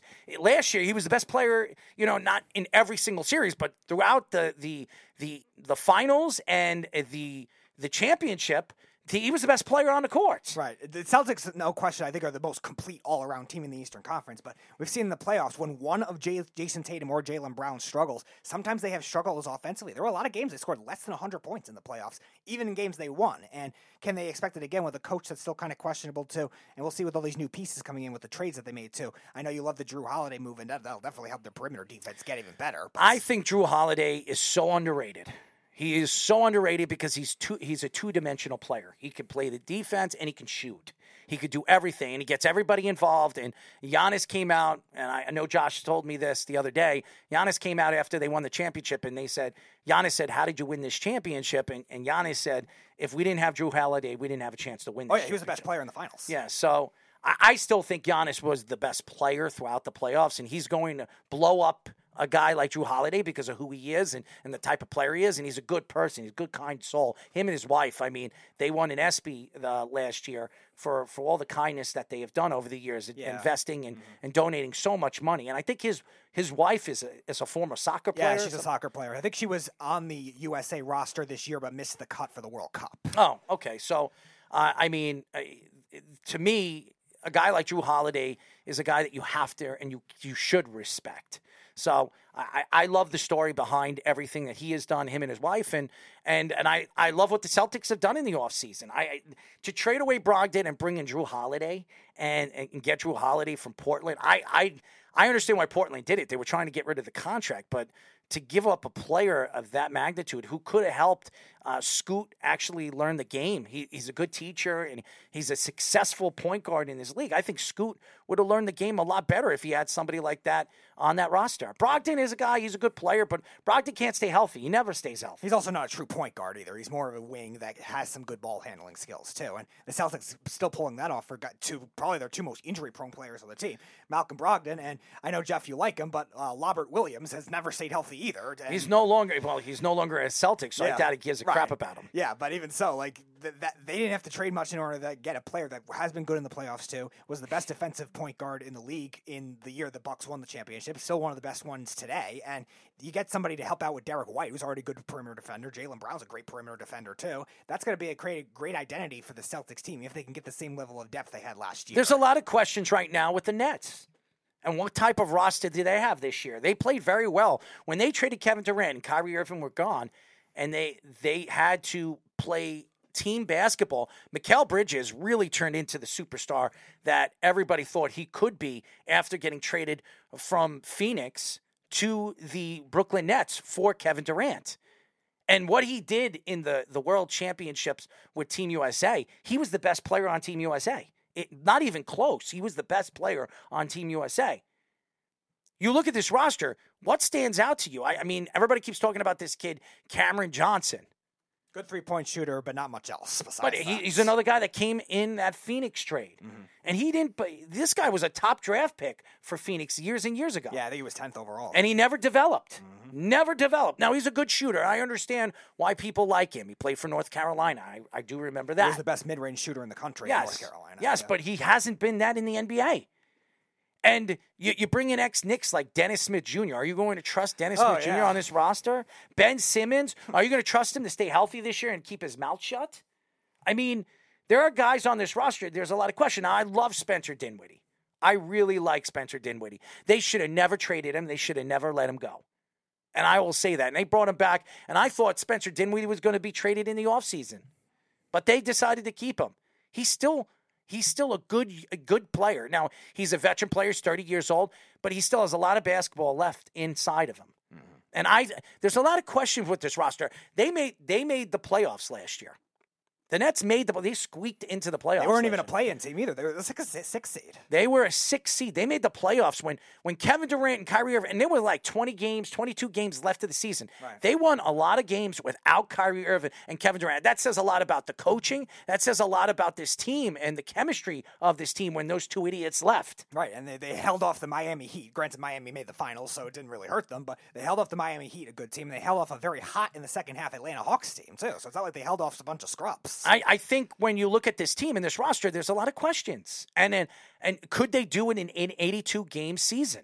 They don't have a superstar. Now, Mikal Bridges could be a superstar. He could turn into a super superstar this year. He, he is a fantastic talent. He really is. He's undersized at his position. I will say that. He's six foot six and he's 209 pounds, but he's got a tremendous ability. He's a good rebounder. He does everything right, and he doesn't he doesn't cry on the court. He just goes out there and plays the game. But are you going to trust that Mikal Bridges is a guy that you want to build your team around? And again, the, the Nets right now, they have one well rounded player in Mikal Bridges. They have a lot of specialists besides that. Spencer Dinwiddie's a good point guard, pure point guard, but still leaves a lot to be desired, also being kind of an undersized player, too. Like you were saying, Cam Johnson is just really a shooter and not really much else, not much of a defender. Nick Claxton, we were talking about it during your fantasy draft Yep. on Monday, mm-hmm. is one of the best rebounder shot block guys, but like Mitchell Robinson, really doesn't provide much offensively for him and is a horrible free throw shooter. I think he's better than Robinson, but not by much, too. And then those these rookies that they've drafted in recent years with these draft picks, too. How fast will they be able to get to develop under this new coaching staff, too? I like Jacque Vaughn. I think he's done a good job with this team so far, considering the circumstances, but still, it's still not a See. I don't like Jacque, Jacque Vaughn, but I, I remember in Orlando, and he did, he was Sure. he wasn't successful there. Okay. But he got a, he, he got another chance over here with the Brooklyn Nets, and and what he did last year in the last 22 games of the season, when Kyrie Irving and Kevin Durant were no no part no more part of this roster, I was impressed uh, on his coaching skill with these young players. But can he do it in a full season, 82 games? He had a lo- young squad over there in Orlando. It didn't work. He couldn't. He couldn't build that team. They had how many first round draft picks on that roster when he took over that roster? It didn't work. So could Jacque Vaughn in his second job as a head coach? Could it work now? I, I don't know. There's a lot of questions over there. So I, I, I just think that if you're a net fan, don't expect this team to make the playoffs this year because there are a lot of good teams in in the Eastern Conference that could squeak in. Uh, the, Bro- the Brooklyn Nets. I, I, okay, so I'm looking at the rosters. Atlanta should make the playoffs this year. Yep. they should. They're a good roster. If they stay healthy, they're going to make the they're going to make the playoffs. Boston is definitely making the playoffs. Um, Cleveland is definitely making the playoffs if if there's no injuries. I think Detroit makes the playoffs this year. I think they're at least. A, I think they could be a play-in team, but yeah, I could see that. I, I could see Detroit make if as long as they keep their youngsters healthy. I think Ivey's going to be explosive this year. Mm-hmm. I really do. He played very well in the second half, and when he took over, when he was the number one point guard, he was the number one option on this roster. He played fantastic. and Monty Williams coaching them now too. Yep. Indiana is going to be really good this year. I, I like their roster. They're young. They added Obi Toppin. Haliburton is one of the best point guards in the league. Uh, I think they're going to be fun to watch. Uh, high flying, very good offensively, and hopefully better defensively than they were last year. Milwaukee, obviously. Miami, obviously. The Knicks should make the playoffs, and the 76ers. So only eight teams. There are playing playing teams. I think 10 teams make Ten it. teams make it seven through ten. Uh, So let's do it. Atlanta's tournament. making the playoffs. Boston's making the playoffs. Cleveland's making the playoffs. Detroit, I think, is going to make the playoffs. Indiana's going to make the playoffs. Miami, Milwaukee, the Knicks, Philadelphia. That's 10. That's 10 teams. Now, we could be wrong. Now, Charlotte could surprise a lot of people. LaMelo Ball becomes a super superstar. Uh, Michael Jordan's no longer there. He's not the team owner. May- maybe this is a different squad this year. If Brandon Miller's on the t- uh, playing all year too, if he doesn't have those off uh, off court issues too, he's going to be a really good player too. The Chicago Bulls. uh, I just said I, I love Donovan. I I think Billy Donovan's one of the he's fr- Long Island native, New York native. I, I would love to see Chicago make the playoffs. They have DeRozan still there. They have they still have weapons there, uh, and I, I think they they had a good squad last year. It j- didn't make any sense how it didn't click in a Donovan type of offense, but. Again, that could be different this year. So there could be a lot of questions. And if the 76ers part ways with James Harden and and Embiid leaves, this roster stinks. They're not going anywhere. it might be like a Dallas Mavericks situation last year where the 76ers fall from like six to out of the playoffs. So the the Eastern Conference is so wide open. The Western Conference, we all know who's going to make. We know Denver's making the playoffs. Phoenix, as long, as long as they, you know, these players like uh, Devin Booker and Bradley Beal and Kevin Durant actually work well together, because I don't know if they have a point guard that can run that offense, And if they stay healthy, and they can st- and they have to stay healthy. They're making the playoffs. I still think Golden State's going to make the playoffs. I don't like their roster, but I think they're going to make the playoffs because they have Steph Curry. Uh, Los Angeles is definitely making the playoffs this year with the roster that they have. Uh, they brought Wood in. I they have weapons. LeBron has to stay healthy. Anthony Davis has got to play better. But this is a good. And Reaves is still there. They're they're going to win uh, a significant amount of games this year. Dallas. There's a lot of questions here. I don't know. Houston. I love. They brought in a coach that you know, as long as he keeps his you know what in his pants, uh, they could. They have a good young roster. They're good. They're talented. May, maybe maybe Houston makes the playoffs this year. I, I would predict they don't. They might miss the. They might have the playing game, but I don't think. right? I would say nine or ten. Yeah. most. The Clippers are making the playoffs. Memphis is definitely making the playoffs, including when they add Ja Morant to this roster. Minnesota should make the playoffs with the roster they have. The Pelicans, with a full season of Zion Williamson, should make the playoffs. You would hope. Oklahoma's making the playoffs, and Sacramento could make the playoffs. So San Antonio's not making the playoffs. Utah, I'll be very surprised if Utah makes. They played. They started the season so strong, and then they fell off in the second Yeah, half. they're like eleven and two, and then they finished the first half of the season like twenty-eight and uh, d- d- twenty and like forty-eight. I could see them trading Markkanen in the you know at the trade deadline. Oh, sure. because they could get a lot for him if Markkanen starts the season strong. He was high in fantasy. If he if he's averaging twenty to twenty two points, and a team needs a big man that could shoot and and do the things that he does well, um, Markkanen could be on his way out from Utah if they're not a playoff contending He team. was And- good with Cleveland, so maybe they try to get him back. So. Yes, and we all know that uh, a guy that absolutely can't stand the Knicks, who's the president of opera, or vice president of operations over there, would probably move him for you know two first round draft picks. Oh yeah, no, no, they'll ask for Julius Randle back in the trade. I don't think that he's going to the Knicks. I'm just no, saying. I don't either. That's the joke. I, I don't see the Knicks trading with him ever again after the whole Donovan Mitchell collapse. I mean, the Knicks were not going to give up what uh, you know they were asking for, and and obviously they were asking for it because they thought that the Knicks were stupid enough to do it. So I, it's it's open. The NBA season is going to be open. I still think the best team in the NBA is Denver. Oh, yeah. I think they're the best team. Uh, very well coached. They have the best player in the world in Jokic. I, I and and to me, if Murray plays like he did in the second half, uh, he he got his legs under him. If he plays a full season, Jamal Murray, I, they're going to be very hard to beat. I, I even the Celtics, if they match up against them, I just I don't know if anybody can match up to them. uh, going into this season. I, I think they're going to be fun to watch. I wouldn't be surprised if they win 68, 69 games this year. And one thing we did see in the NBA last year that you didn't really see in years past too is these younger teams getting better quickly too. Like the Sacramento Kings were the number three seed in the in Mm-hmm. the West last year. Memphis was number two.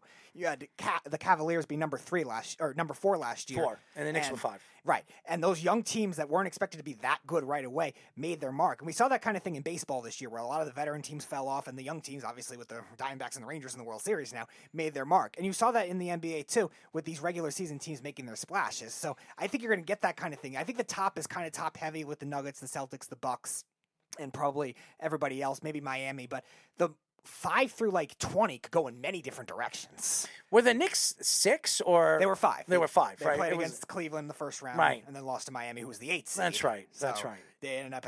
They normally would have played the one seed, which would have been Milwaukee, but they played the eight. with the NBA, you just you can't predict what's going to happen, but you know who's going to sneak into the playoffs, especially in the Western Conference. Right. It- there's there's not many questions with the Western Conference. I, I mean, I, I think Portland will have a good young player. Scoot will definitely be up for an, uh, a Rookie of the Year c- consideration. I absolutely believe that.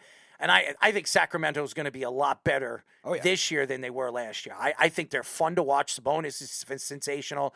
De'Aaron Fox is one of the best point guards in the league, and he wasn't healthy in the playoffs in that playoff run. If he was healthy, may, maybe They they win that State, definitely. Yeah. Mm, So who knows I, I, I think there's a lot of questions with the Western Conference this year, and maybe Golden State don't make the playoffs. Everybody thinks that Golden State, and including me, because Steph Curry's on the roster, they they have a chance to still win a championship. I think they're done. I I, I think championship is no longer out of their mouths. They just want to make a run, and maybe if they squeak, maybe they make a trade at the trade deadline and they get an Embiid. they and need size everybody. badly, so they have to try something. If they could get Embiid or Karl-Anthony Towns with this roster, maybe. But you, who are you going to trade for? I mean, you don't have anything. Nobody wants Klay Thompson's contract. He's not healthy. He's never healthy. Uh, Steph Curry for Karl-Anthony Towns. Are you going to trade Steph Curry? They're- they- your they would ever franchise player. Curry, no. They're not going to do that. So who are they going to trade? Draymond Green? Oh yeah, go, nobody go, wants go him. trade a hundred twenty-five or whatever million dollar guy that all he does is run his mouth and get hurt. Yeah, that that, that makes Nobody's taking sense. him. I mean, there's nobody on this roster. They traded Wiseman for nothing. Made no sense. Jordan Poole, they just shoot away. Mm-hmm. I mean, Andrew Wiggins, maybe, but Andrew Wiggins, you're not getting it beat for just Andrew Wiggins. And DiVincenzo was really good for them too last year, and they lost him. He goes to the Knicks. Mm-hmm. So, and that's a problem with the Golden State Warriors. And now that their GM is no longer there, he stepped down. Where do they go with this roster? Does Steve Kerr decide to part ways with the organization at the end of this year if they don't make the playoffs? Now, he Mm-hmm. came out and said in the offseason, he was uh, the assistant coach on Team USA. He came out and said that he wants to be there for the next couple of years. He wants to be a part of the rebuilding and, and, and win more championships there. I, I just don't know if it's going to happen. And Steph Curry is only getting older, and his ankles are getting older, and his knees are getting older. And you're going to trust these old players, especially with Klay Thompson, who you got an extension, tears his Achilles, tears his ACL, and he's never going to be the same player. So And Chris Paul is injury prone too.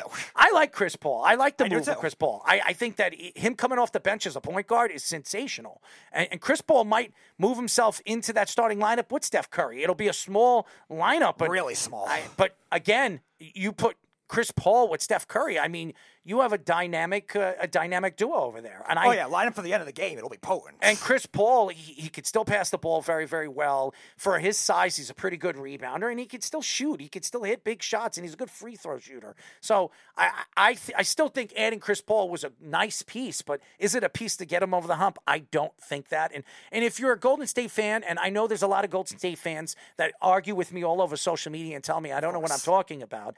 It, the fact is, Steph Curry is not getting any younger. He's 33 years old. Okay, he's not. He- I watched his uh, documentary. Great for him. He's a sensational player. We all know what he is. We all know what he's capable of doing. He's the greatest three point shooter we've ever seen in the NBA. No question. Did you just watch his documentary just to nitpick on something? No, I, I was intrigued. I was actually a Steph Curry fan when he played for Davidson. Oh yeah, you mentioned. I was. I. I liked him. But when he came into the NBA and the Knicks missed out on him, that wasn't why I didn't like him. It was when, after his ankles and he had all those surgeries, it was when he came and he started playing his game and became a superstar in his league.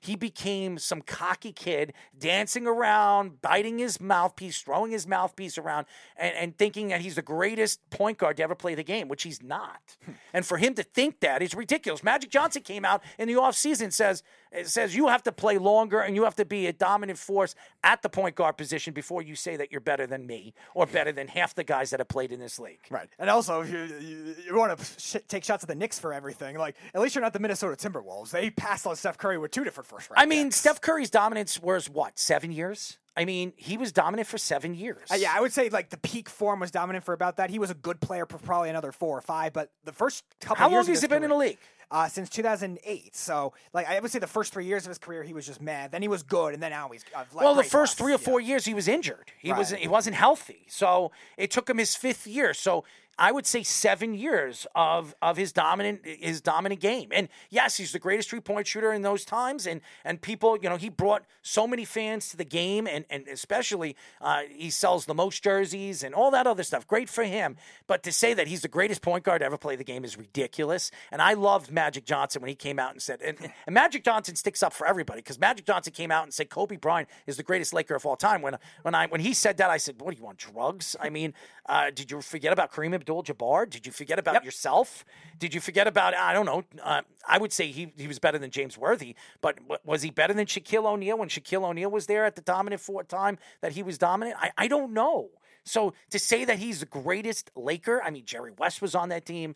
Uh, Jerry West was a great Laker. There were so many great Lakers. To say Kobe Bryant was the greatest Laker, I, I think that's that's crazy. But again, it's Magic Johnson. When we come back, ladies and gentlemen, we will be talking to free agent infielder Deven Marrero. Played in 2014 and to 2022 with the Red Sox, the Diamondbacks, the Marlins, and the Mets here on the Sports Loudmouth. You're, you're, you're listening to the Worldwide Sports Radio Network. This is the Sports Loudmouth.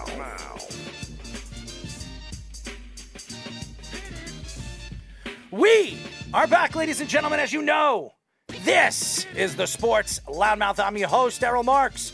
My co host, Speedy Petey. Go to our website at www.worldwidesportsradio.com. Check out all our shows throughout the week. Yes, ladies and gentlemen, the Sports Loudmouth, which airs every single Wednesdays and Thursdays at 7 p.m.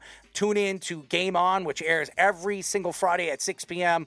We have The Wise Guy, which airs every single Monday, Mondays and Wednesdays, wherever Trey wants to go on live. He's consistent with Fridays, besides not. Now not he's on. Fridays. I mean, the guy's all over the place. But uh, we have that. We have the herd, uh, the Buffalo Bills show. So, and we have a betting show every single Saturday morning. So tune in every single week. But we have our first guest, our only guest tonight, and we're happy to have him on. He's a free agent infielder, and his name is Deven Marrero. Played for 2014, 2022 uh, with the Red Sox, Diamondbacks, Marlins, and Mets. Happy to have you, bud. Uh, how are you and your family doing with COVID and everything that's gone on over the last couple of years? We're good, man. We're good. You know, COVID's kind of not a thing in Miami, or I'm here in Atlanta now with my girlfriend living here. So COVID really doesn't exist anymore. It never did in Miami. You know, everything was normal back then, but everyone's good. Everyone's working, and you know, I'm here uh, enjoying retirement. So it's it's been a it's been a fun year for sure. Well, uh, are you for Team Rodgers or Team Kelce with the whole COVID shot? Uh, man, Kelce's Kelce's a, a good friend of, of Hosmer, so I'm, I'm staying on Kelce's side for sure. for sure. I want to ask before we get into fiasco. I try to stay out of all that COVID. Yeah, stuff, so- well, I, I mean, it's so funny because when uh, the Kansas City Chiefs were playing the Jets, uh, Aaron Rodgers was on the sideline, and you see Kelce and him laughing and, and giggling. But when when Aaron Rodgers was on the Pat McAfee show, he was taking shots at Kelce, and then Kelce was on his own podcast. He was taking shots at Aaron Rodgers, and then they're hanging out, laughing and giggling about it. So I don't know, but uh, you know that's, that's, sports. that's the media for you, man. It's just creating creating something, you know. So those guys are in their media worlds now, and you know there's there's that brotherhood in in sports. So those guys are just probably texting each other on the side. Hey, man, let's let's stir some shit up this this week. You know? So, I want, I want to ask before we get into some baseball stuff. What is that sculpture in the background? That is very cool. Um, that's uh from one of my guys, uh, who's a great artist, uh, Timmy Sneaks in uh in Boston. He made like a, it's like a Super Trooper. and it's Mm, like okay. a custom painted Super Trooper. It's super super sick. It's I'm a big art art collector. You know, um, Art Basel's big in Miami, so I love art. My girlfriend loves art, so we like to collect a couple things. You've been mentioning your girlfriend. Hmm. Are we talking about marriage soon, my friend? I don't know. Hey, maybe. Oh, look at you, man. I'm Maybe. happy That's- for that's- you. That's definitely the plan. You know, I found me the right one, a amazing, amazing woman. So, you know, we have a lot of fun together. We have a lot of similarities, and know, I was single for a long time, but now it's now it's time to settle down and start a family. Oh, you did the Jeter. That's what we call person. it. We call it. We call it the Jeter. You did the Jeter. Your your career is over as far as you're Yeah. concerned, and you know, I'm I'm I'm going to move on. I want kids. I want a big, beautiful house. I want to buy all the artwork to put all over my walls, and and and you know, and build a nice little you know den for the kids. So there Yeah. you go. And by the way, those were the Marlins colors, right? I, I, they look like Marlins colors. I mean, No, it's like a little bit of everything, little vice colors. You know, I'm a big neon guy, Hmm. so you know the the vice colors on, on that thing is pretty makes it pop out in, in my style. You know, Errol's got You one of those Miami jerseys, Beach the Miami Vice jerseys. I do. I do have the Miami Vice jerseys. I do like them. I, I, I mean, I'm a Nick how can you fan. Not you know, Yeah, I, I, I, those colors are sick. dude. I, I grew. I see. I grew up a Miami Vice fan. I, I mean, I loved the TV show. So, Uh-huh. I, I always tried when I was a kid. I wanted to wear the glasses. I want to, you know, I, with the nice cars in Miami. And I go to Miami. You know, it's beautiful, but I, I'm not a big fan of it. I, I'm really not a big fan of Miami. And the reason why is because everybody thinks you go there and everything is just fast paced and every, everything's slow. Everything's slow over there. And it just starts later, man. Like it's like it's what's slow is California. That's like That's slow too, let me that- tell you. That's slow.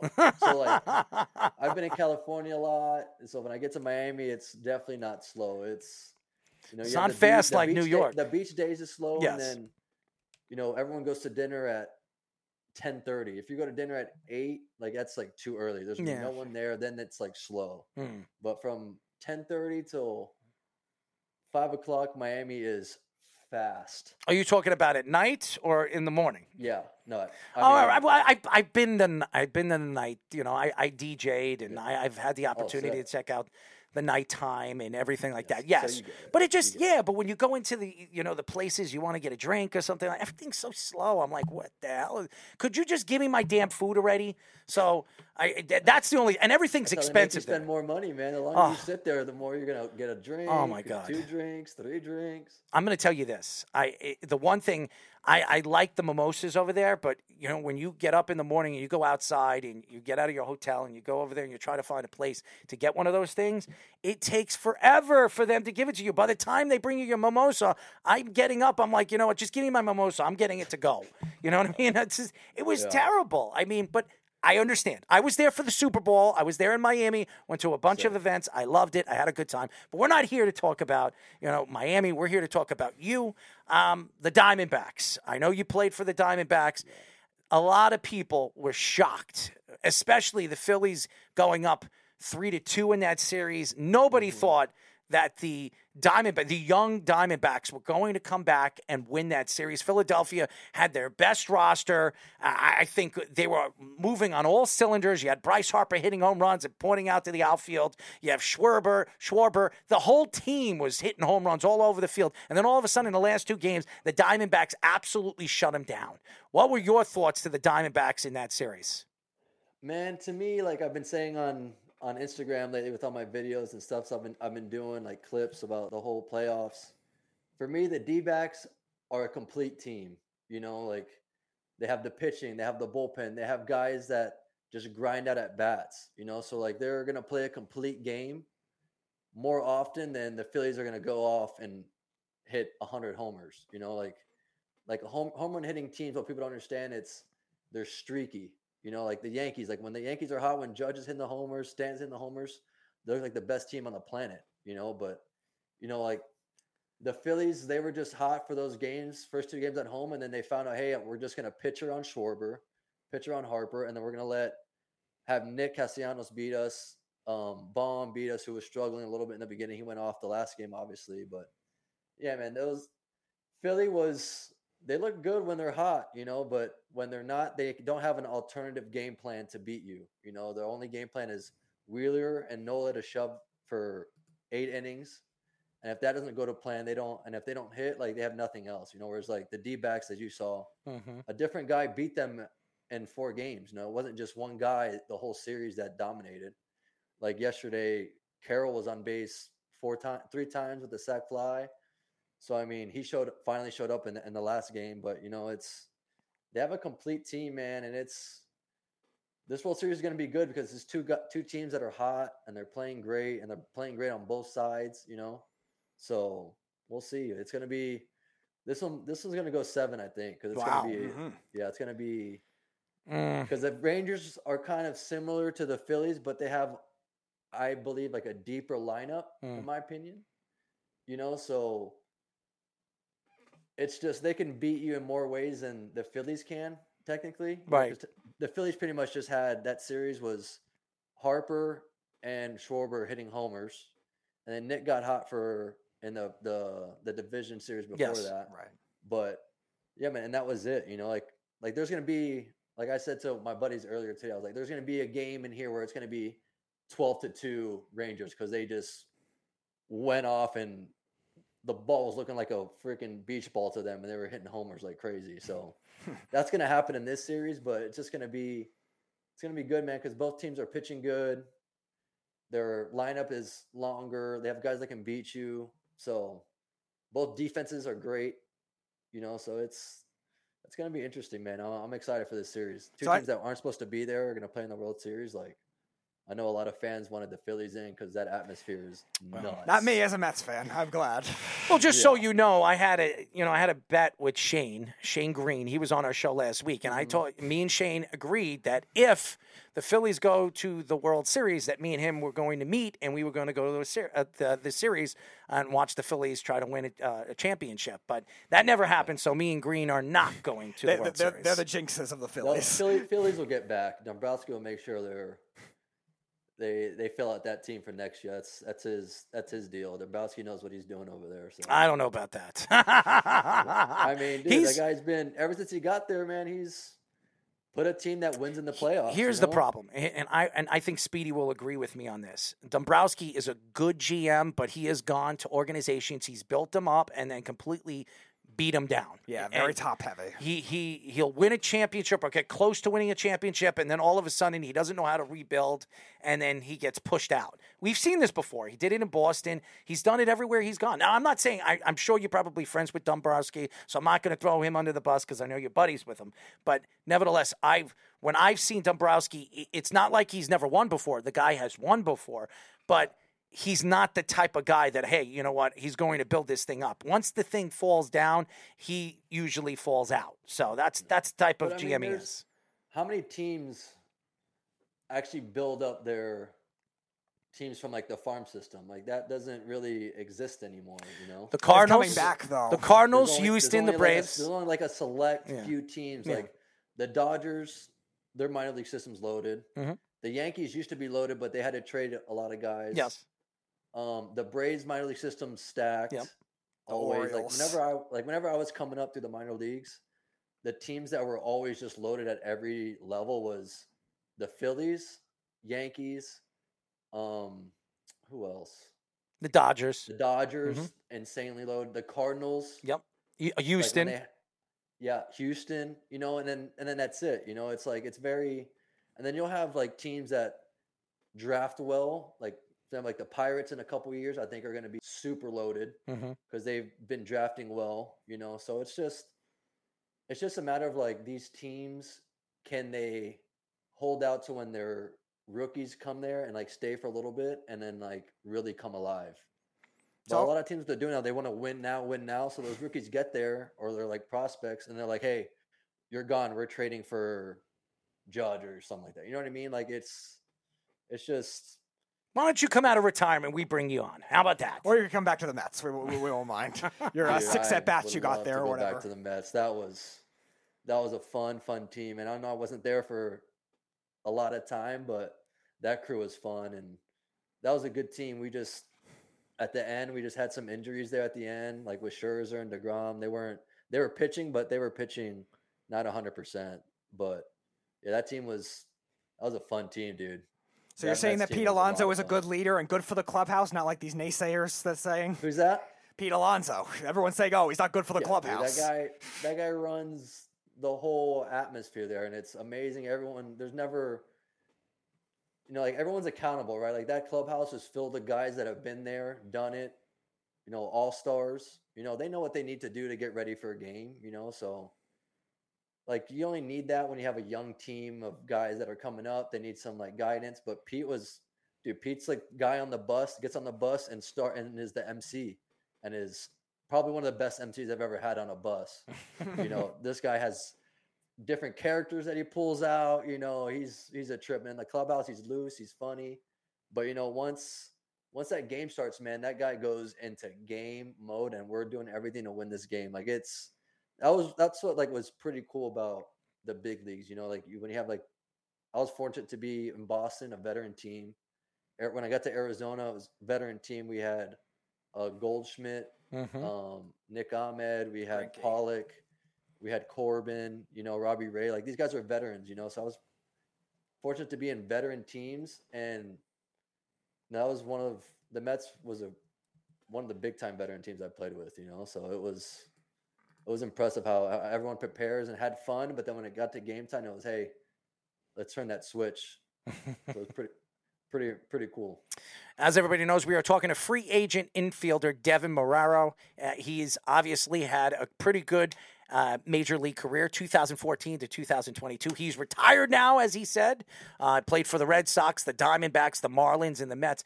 And you, you said you, spoke, you you played for the Red Sox. What was it like playing for the Red Sox? What was it like playing at Fenway Park and, and with that team? Oof, that was the best. You know, a team that drafted me, um, and get into the major leagues with them. But I think the best part about the Red Sox was all the guys that I came up with: Mookie, Swihart, Shaw, Benintendi, Jackie, Bogaerts, Vázquez. We all got to the big leagues together. You know, and I got traded that year, but they won the World Series together. You know, and that was like. Did you get a ring? Did you get a ring? No, because I got traded the last day of spring training. Ah. Yeah, so I I didn't get that, but I, I went to the World Series in LA and watched uh watched them win it the last two games there, and it was it was so dope. It was I was like I have to be there for for the guys. I feel like I'm part of this, and I wanted to see them win. They should have given you a ring. Come on, stop being cheap. Boston should be all right. sending you a nice, beautiful ring from that Nah, year. it's all right. But yeah, man, Boston was awesome, and I got to play with some Hall of Famers. You know, Mm. I got to play with Big Papi, Pedroia, you know, and uh, you know David Price, Porcello, all these guys, man. That are, I mean, Devers is gonna be a Hall of Famer. I'm sure Yes. Mookie's gonna be a Hall of Famer. I'm sure, for sure. You know, Devers, Mookie, Bogaerts. You know, those guys are. All three hundred million dollar players. Keep naming them. Yeah, you know, I mean, they're getting that money for a reason. You know what I mean?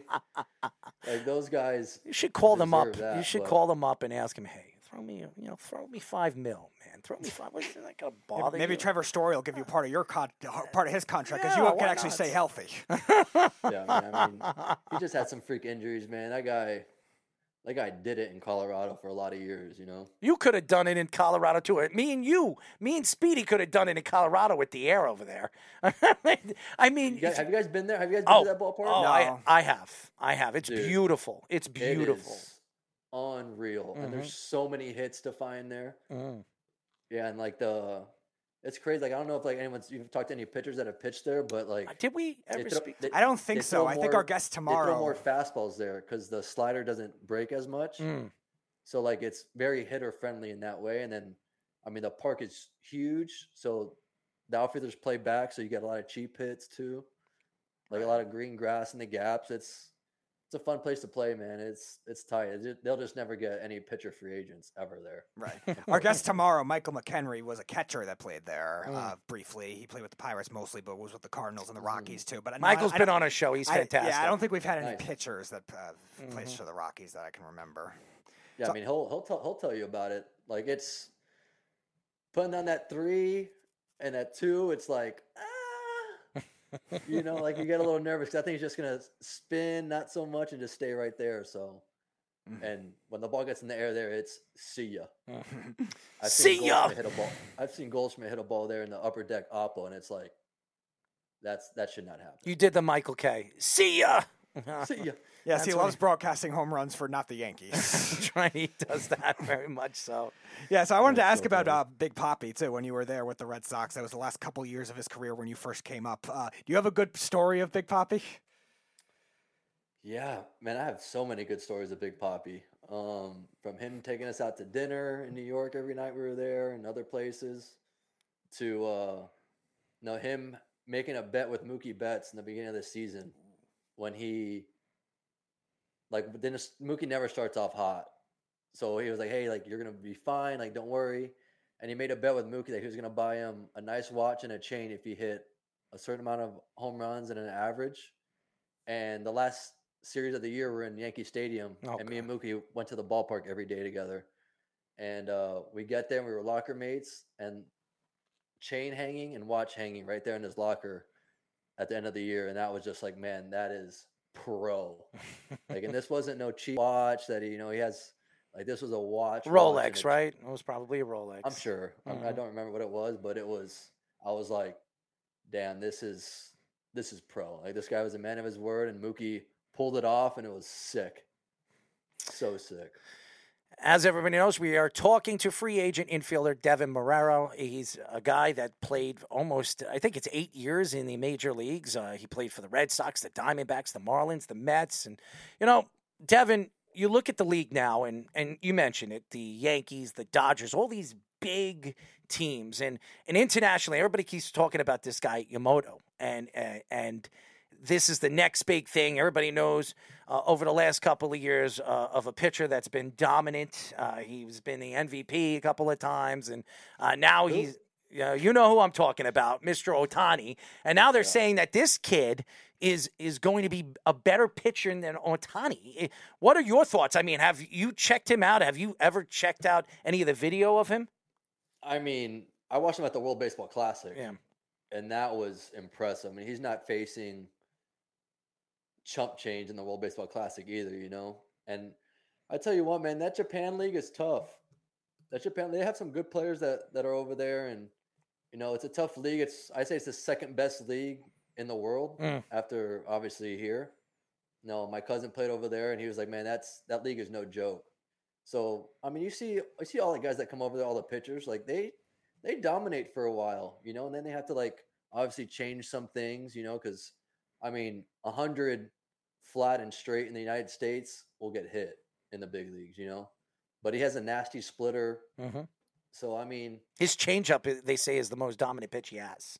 yeah, They said it's unbelievable how it moves. like that splitter change that is Yeah. gross. hmm But I mean, dude, those guys come over here and I mean, you saw, you know, I mean, Ohtani's thing is he pitches and he hits, right? And he does Yes. them very, very well. hmm This guy just pitches and Does it very, very, very, very well. very, very well. You know what I'm saying? It's like like if you see Ohtani pitch, like man, I want that. That's a number one. Mhm. This guy would be a number one over Ohtani, 100. percent Oh, I think so too. Where do you think he goes? Where do you think he goes? It honestly depends. Go ahead, say it. I I, I know where It I know where you're depends. going. It depends where Ohtani goes. Hmm. Honestly, I think you know. I think you know if you look at it, it's a West Coast team, in my opinion. I think this Giants are saved, like have saved up a lot of money over the past couple of years, and they're going to get one, one or two of those guys. In hmm. my, in my opinion, you know they. I So mean, they you think in the- it's the they were in- Giants? They were in the playoff race for a little bit until the last month, and then they just fell. They fell apart. You know, so like if they just get a pitcher like that or a player like Ohtani, you know, it's. 'cause I think the whole Japanese market too, like off the field and stuff, like Seattle, Mhm. L.A., Anaheim, San Francisco, like the Asian market there is gigantic. Mm. You know, but I don't. I don't think any of them go to the Mets or the Yankees. Wow. I'm surprised Yeah. you say that. Mm. Yeah. I, I've Dude, been reading. I've been reading a lot of Dude, stuff the Mets about have them. Spent a lot of money, man. Yeah, like I know. one point seven billion with with with the- the- dollars. with the new GM that came from the Brewers. Like he doesn't, he doesn't break the bank for guys. You know Mm. what I mean? So he's gonna make, he's gonna make smart free agent signings. I'll tell you that because that guy is knows what he's doing. But he's not gonna be like, hey, we need Ot- Ohtani's gonna save us or this guy's gonna save us. He's gonna. That's a lot of money you're gonna have to pay those guys. Like But how much? mean- how much is Yamamoto going to get? I mean, because he's getting international money. I, I think he he's only going to make a certain amount of money. You're not going to overpay him. Yeah, I think Senga got five years, seventy-five. So I, I I would think that he gets like a four to five year deal worth about closer to ninety million. I think that's what he's going to get. He, I think he's going to get like a short amount of years Mm. with a lot of money, Mhm. so that he could turn around and then get like the flip it. because because international you don't have to wait like the the six years of like league minimum and then arbitration. You know, Hmm. you just do your contract, then after that, it's like, all right, now now we go. Hmm. So I think because he's he's still young, I believe he's still like 24. 20 yeah, he's still twenty four. Yeah. So That's I why mean, I, you give him you give him a three year deal. He's twenty seven, and then he's going to get a, a, a, a boatload of money if he's as good as Yeah, everybody so- says he is. Yeah, you know. So I mean, a three year deal for him, I think would be good. Like three years, like you said, Mm. fifty something, sixty maybe. Mm. You know, But you, but Deven, if you- if you look at the, if you look at, you said the Yankees and the Mets, you don't think they they have a chance to get him. The Yankees have been there quite a few times. Uh, Omer Minaya is working for the Yankees. Uh, Cashman was there watching him play over the summer, and then obviously uh, Steve Cohen, Uncle Stevie, flew over there himself in his jet to go and watch him a couple of a couple of games uh, over the summer. So that but that was during the season. and Yes. I, I think it's very interesting if if and I know there's a lot of teams that are going to be interested in him. I heard that the, I heard the Red Sox, I heard the Yankees, I heard the Mets, I heard the Dodgers are interested in him. I heard the Giants, But like you said. But it's your typical team, right? That have money. It's not like just a bit of those five. Well, he's not going that- to Kansas City. I mean, why would he go or, Ta- there? or Tampa. well, Tampa will. I think Tampa would pay him because it's not going to be a lot of money. It's sixty million. I think Tampa could afford it, right? He's, he's going to play a I mean, Tropicana five field all million the is time. a lot of money for Tampa. Let's be honest. True. He'll be he'll be he'll be the, more than their combined payroll for the last ten years if he goes to Tampa. yeah. Yeah. So yeah, man. I don't. I think it's gonna be like a. Because for those guys, it's all about comfort. Mm. You know, like, you know, like the whole. Yeah, they want to win later, but it's like, hey, I want to find like this is like a new place for him. You know, he wants to be around a, an Asian community. Mhm. You know, have some comfort. You know, that's why Ohtani loved Anaheim, and like, he might stay there. You never know. Good luck with that ownership. Oh man, but they pay him. He will. I'll tell you that. But yeah, Ownership, ownership's irrelevant. But you you said All those he zeros? wants to be in an, a- close to an Asian community. I mean, New York, it, there there's so many Asian communities.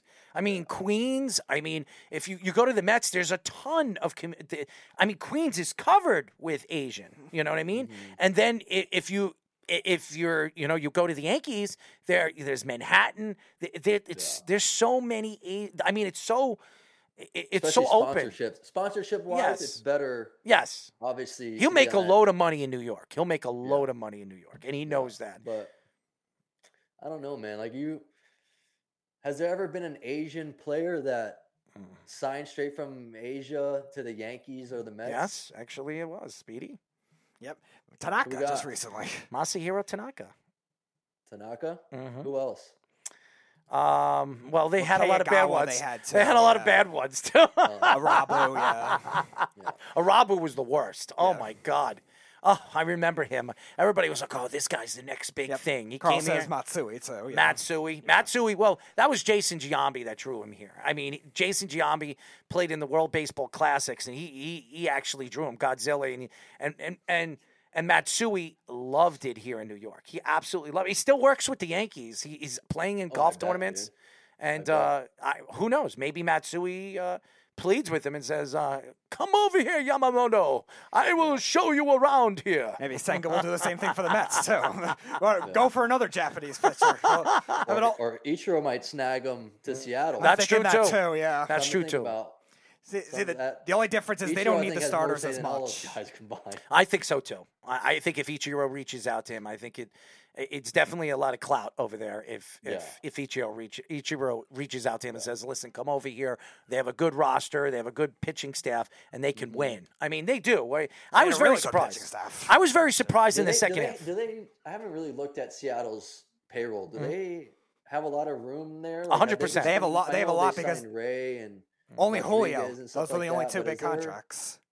It's only Julio and Robbie Ray. That's it. They'd have it, That's and, it. and Yeah, Castillo. they ha- I and mean, they're- Castillo. They have a lot of money, and yeah, they, they, have know. enough. See, like people don't understand too with these guys like Ohtani. Yeah, like you're getting the player that he is, you know, but the money that these teams make just off those guys being in the lineup, like stadium, like in the stadium, outside the stadium, like it's astronomical.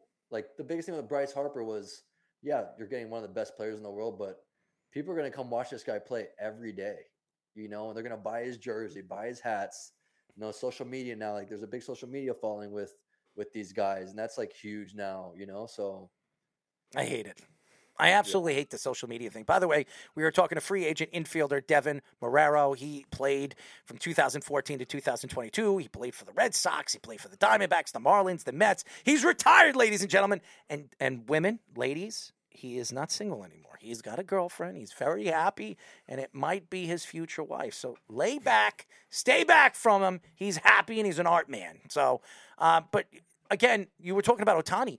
I could see Ohtani going to Seattle. It makes a lot of sense. I mm-hmm. he, that with that roster, that young roster, it's over there on the West Coast. He's still mm-hmm. close to Japan, and who knows if they they draw Ohtani there, Yamamoto could go over there too. So it, you're right. It, I mean, it makes a lot of sense, and they have a good young. I was so shocked because I thought they were going to completely miss out, and and they played very well in the second half and and did what they did. They just fell short. And I had the other side. They were my World Series, uh, American League pick at the start. But you the year. always say you you thought Tampa was going to win the World I Series. think, You're I wrong think about everyone got the whole bracket thing wrong this I year. didn't. I mean, I sh- I certainly did. I didn't. By the way, Speedy, tell him. Yeah, tell him. his World Series pick is the Texas Rangers. I had Texas Rangers winning the World Series, nice. and I also had Philadelphia playing them. And I and I predicted all the big teams were going to be knocked out. The Orioles were going to get knocked out. Yep, I predicted it. And Speedy, and I, I wish I bet on it because I had Texas winning their 1st You'd have World made a Series. lot of money. I would have. I would have. I'm, made a lot. I'm an money. idiot, man. I'm an idiot. I should have just bet. I, I, if I had your kind of money, my friend,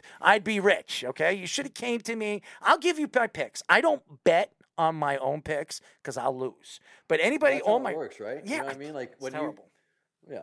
It's terrible. know, your your picks always win when you don't actually put money down. You know what I mean? No, no, no. But my friends come to me and they ask me, "Who do you got? Who do you got?" And I say, "Okay."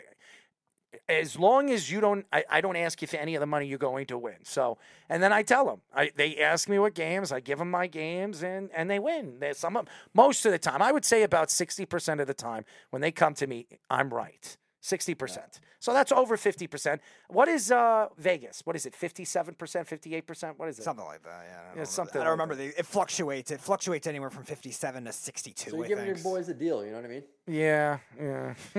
By the way, uh, one of our fans, Carl, asked uh, if Errol attempted a uh, Japanese accent. What, what do you think? You, th- you think you sounded like that? Could you imagine me speak Japanese? I mean, first of all, I don't understand any of the symbols, and it could. Blah, blah, blah, blah, blah, blah, blah. I mean, I, I could not do it. I could not do it. If if you asked me uh, to say a couple of words to Ohtani, I'd be like, "How do you say hello and goodbye?" That's about it.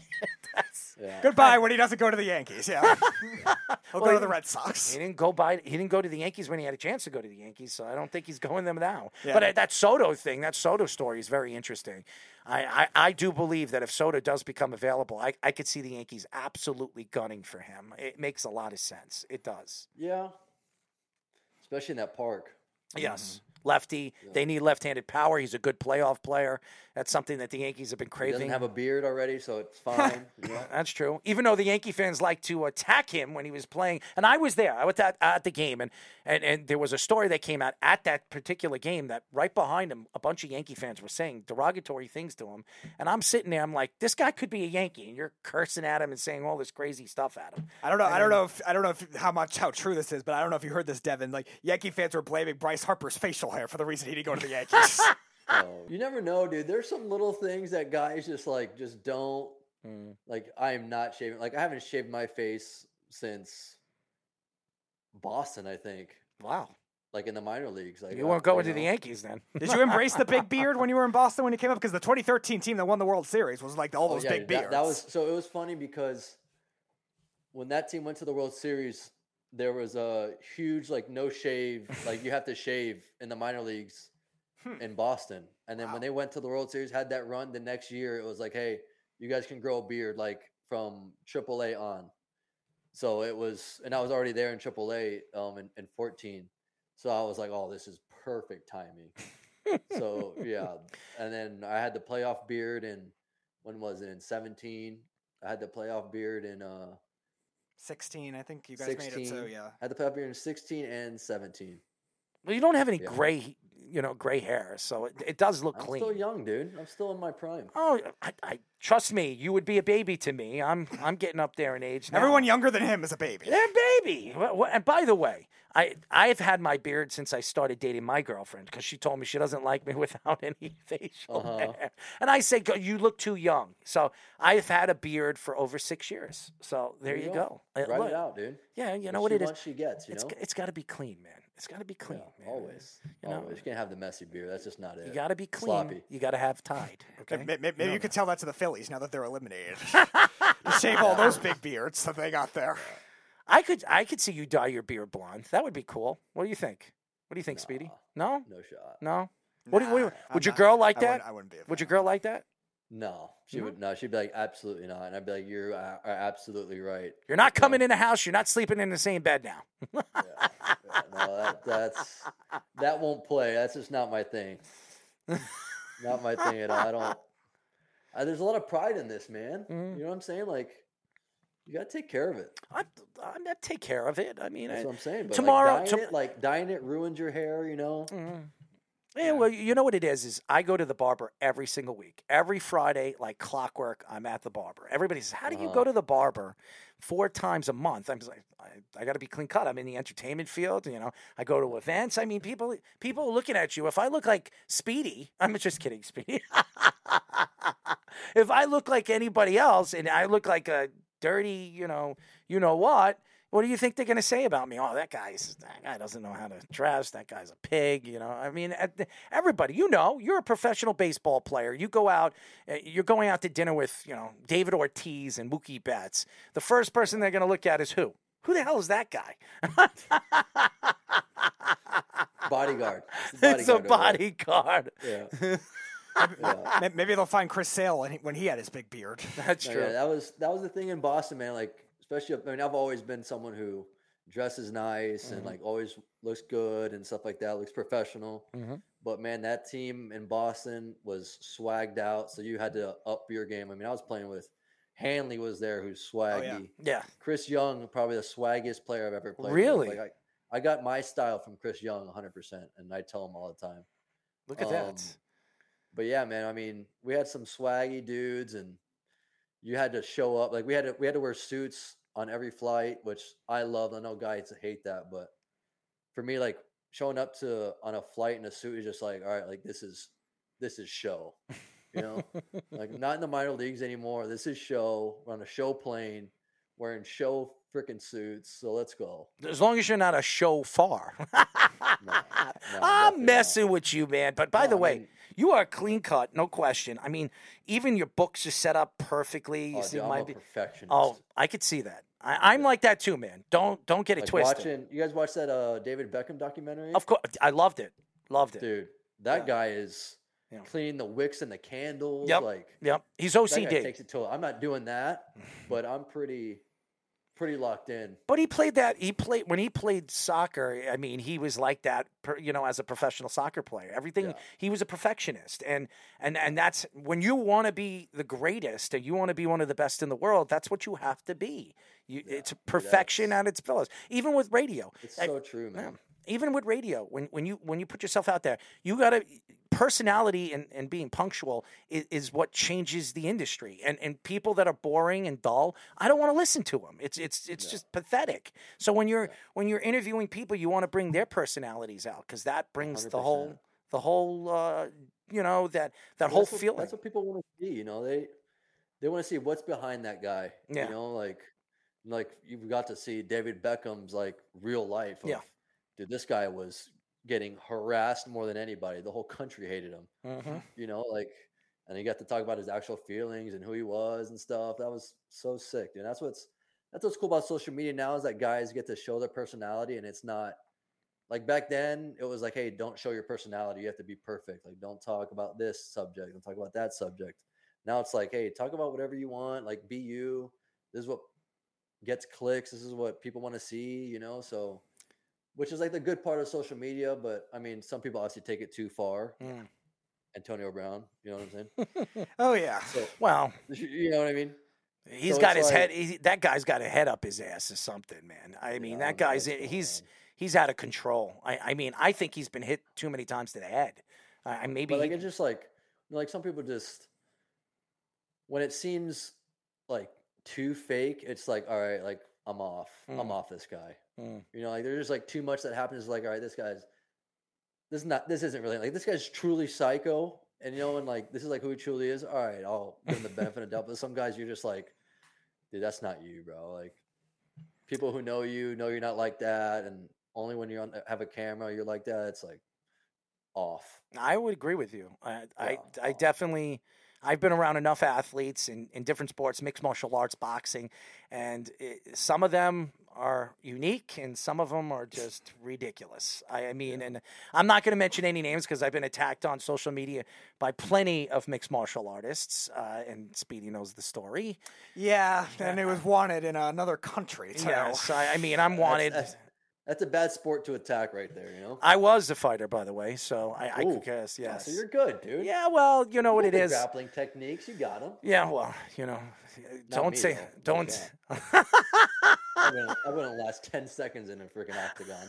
Oh, believe me, Er- Errol has come out and said he wants to fight this fighter because he thinks he could beat him. No, I do. I do believe I could beat him, and I'm heavier than he is. I don't know how he's going to get me to the ground. So I, I'm I'm 230 pounds.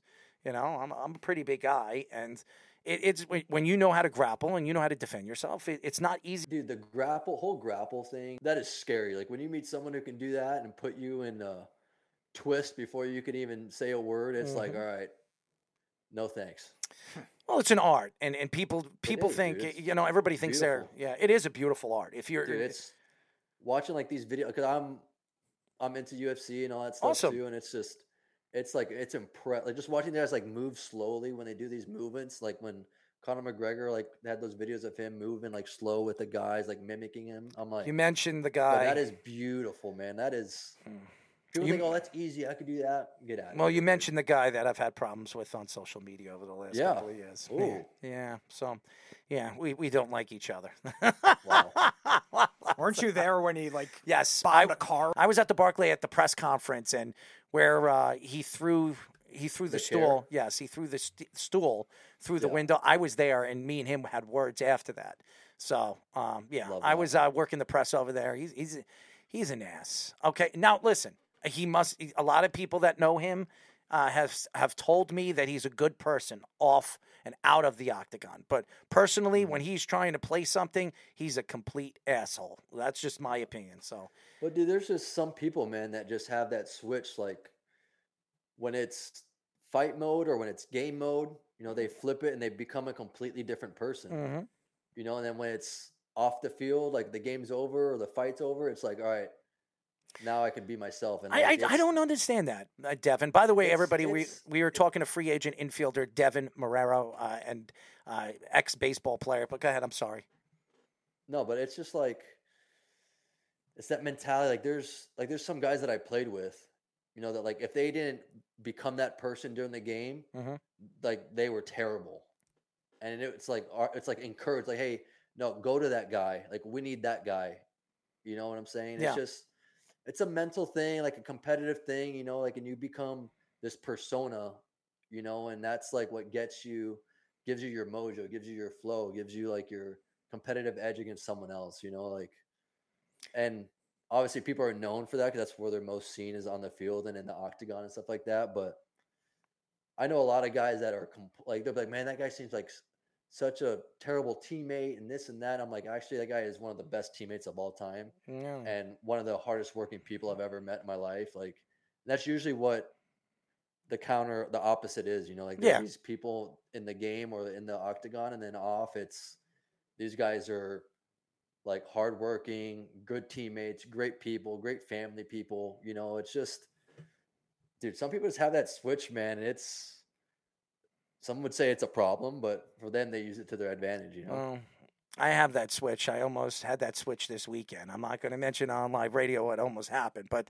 you know, I, I haven't been in that that situation in a very very long time, and it's unfortunate the way I, it turned out to be. But nevertheless, I'm still here. I'm not arrested. I didn't do anything stupid enough to put myself in jail. But nevertheless, we really appreciate you, Deven. We really appreciate the time. You gave us 45 minutes, and, and that's, to me, uh, fantastic. And we would love to get you on the show again uh, and, and keep up the the good off season and and and your mojo and and say hello to your girlfriend and uh, enjoy your retirement, man. And what are you doing right now? Are you on, are you doing anything? Are, are you doing a Yeah, show? so I'm trying to get into the sports media world now. You know, I'm trying to create some videos and in talks with companies like ESPN, MLB Network to, you know, hopefully join the sports media world. Like, hopefully start a podcast one day. That'd be a great goal with with some of the guys. Um, yeah, just talking shop, talking game, talking my experiences, and sharing it with people, and just growing growing the game is really what I want to do. So I'm just in that mode right now, just in that transition mode to stay in the game somehow, you know, and just talk about baseball and life, man, and just chill and enjoy retirement. That's really where I'm at in travel. Well, we should talk then, because if you if you want to do that, I've been doing this for a pretty long time. I can absolutely help you out. Yeah, brother. I mean, I'm. I would love to sit down and chat and see Absolutely. could work out. That'd be so sick. The I'm more, I'm, I'm actually the more I sitting down. get on, the better. You know what I'm saying? The more reps I can get, Absolutely. more Um, fluid. we're actually we're, we had Jock Jones on the show um, about a week and a half ago, and Jock is fantastic. We've been talking off air, and uh, Jock wants to come to New York. I want to show him around Long Island. He's never really been here. You know, he's been here, but he, he's never got to check the, get a chance to check out the wineries out here. But Jock was really really nice, and he's a cool dude. So, uh, but yeah, we'll, we'll talk off air. Absolutely, man, and uh, keep up the good work, my friend. And uh, listen, enjoy your retirement, my friend. Appreciate it, guys. Have a good one. There you go. Uh, we were just talking to free agent infielder Deven Marrero. He's fantastic. Uh, he's retired and he's enjoying his retirement. He's got a girlfriend, ladies. So, for all the ladies out there sending us messages right now, he is not single. So, just so you know. Anyways, it's been a great show, Speedy. It, it really has. Uh, uh, Deven is fantastic. Oh, Uh, yeah. And we, you know, we went off set. We, we didn't even, it was like a was good. Was conversation. Yeah. It was a conversation. And, and he's a nice guy. And, and, and listen, seven, eight years in the major leagues, that's a, that's a long career. And, and honestly, playing with some of the great players and the great teams that he's played for is fantastic. And, and to me, just playing professional sports is is something amazing. If you get get a chance to step on a field every single week and get paid to do that, it's it's amazing. It a, lot, really a lot of the teams that he was on too. The, the Diamondbacks with these younger guys when they were younger too. Some of them probably were in the minors too. This World Series team. Oh, and the Red. Sox, like he was saying, like a Sorry, lot of those Carl. guys. Sorry, Carl. I, I didn't read that in time, but um, what what did he write? For example, I was always able to get most out of the high school pitchers, but how do you do? What does it say? Oh, his first question was, "Ha- "What does a good Oh. pitching coach bring to the table?" But Carl, he was an, he was a hitter. He, Deven Marrero was an infielder. He hmm. played uh, second base, third base, and shortstop. Hmm.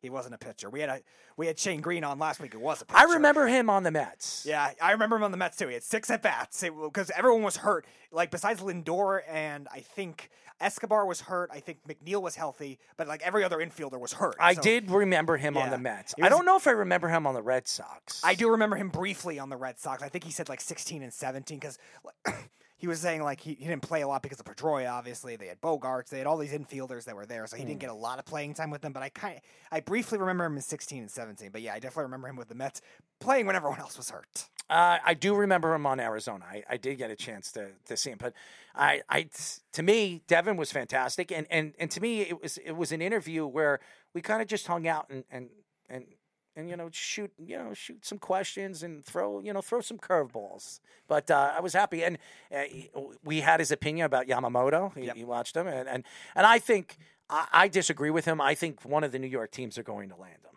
I- That's what I think. And I'm not just saying that because I'm a New York fan or, or any of that.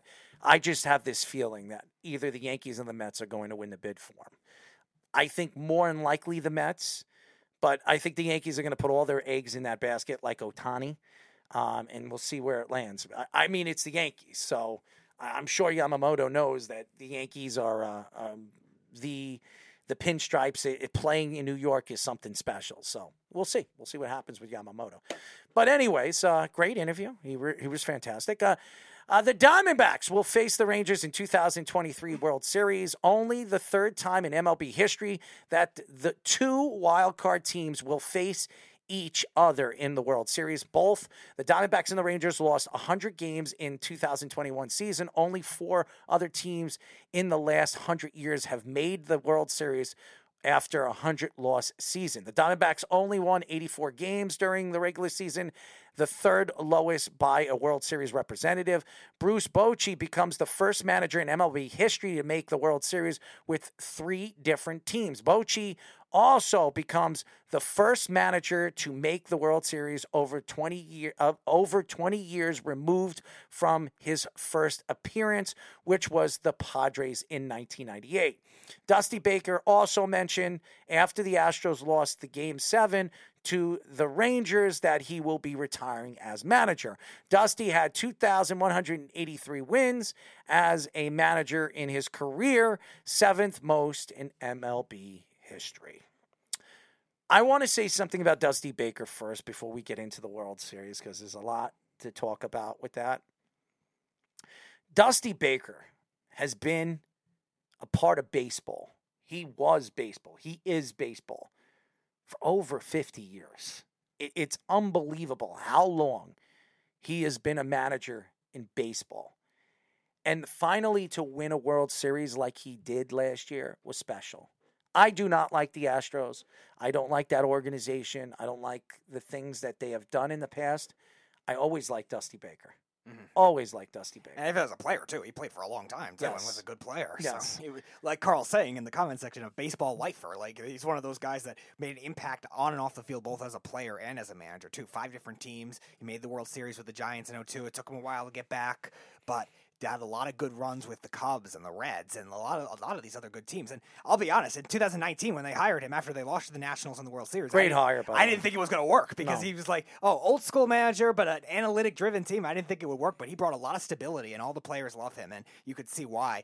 Players like the, uh, the players like Altuve and Bregman look up to somebody like Dusty Baker, losing AJ Hinch the way they did after the cheating scandal. He brought some stability to that organization, and good for him for winning a World Series. And he's been so. a he's been a face of that organization since he's taken over that oh, team. Yeah. When, when everybody was talking about Altuve and all these other guys, and and they were trying to mix it up. They were trying to get rid of these old pieces and bring in the new pieces and and start over. Dusty Baker really stamped his name, stamped his game to that team, and it's interesting who they're going to bring in now that Dusty Baker's gone, there's quite a few managers that could be available that might be interested in the position, that should be interested in the position because it's a good young team that has a lot of talent there.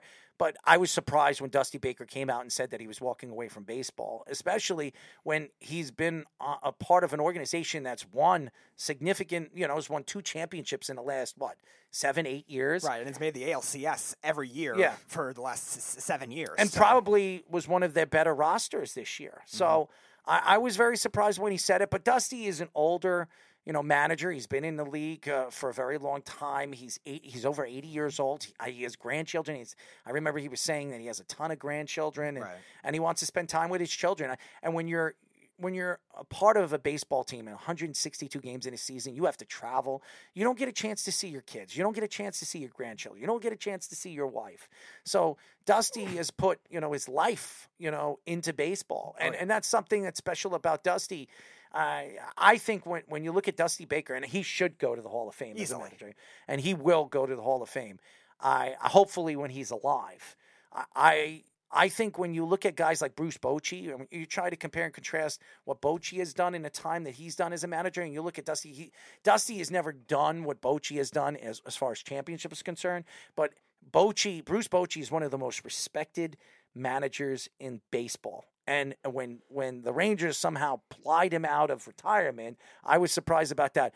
When Dusty Baker took over this Astros team, I knew it was going to be a good hire for that team because he give he gave them a different outlook to to the game. I mean, he is an old fashioned type of guy, and for the years that they were as good as they were, they played that old that new school baseball. He transitioned it and it worked. And and I think that Dusty Baker's Dusty Baker will go down as one of the best managers of all time, uh, one of the lifers of baseball, and one of the spectators the the faces of the game of baseball. Mhm. And absolutely, when you look at the teams that he's managed too, like he had to bring them a lot from like a lot of these darker times of their history too. When you're starting with the Giants too, like the Giants from the 80s and the 90s were really bad, except for the '89 World Series, and that team went to the World Series in 2002. It stayed really good for a while too. Car- Carl's mentioned in the comments the Yep. Cubs, obviously he was there. Yeah. right. Robbed of a World Series potentially with the whole Steve Bartman thing, yeah. And then yeah, they had good teams in 07 and 08 too. They went to the NLCS one of those years, and the Reds too. The Reds were really bad after their 1990 World Series for a while as well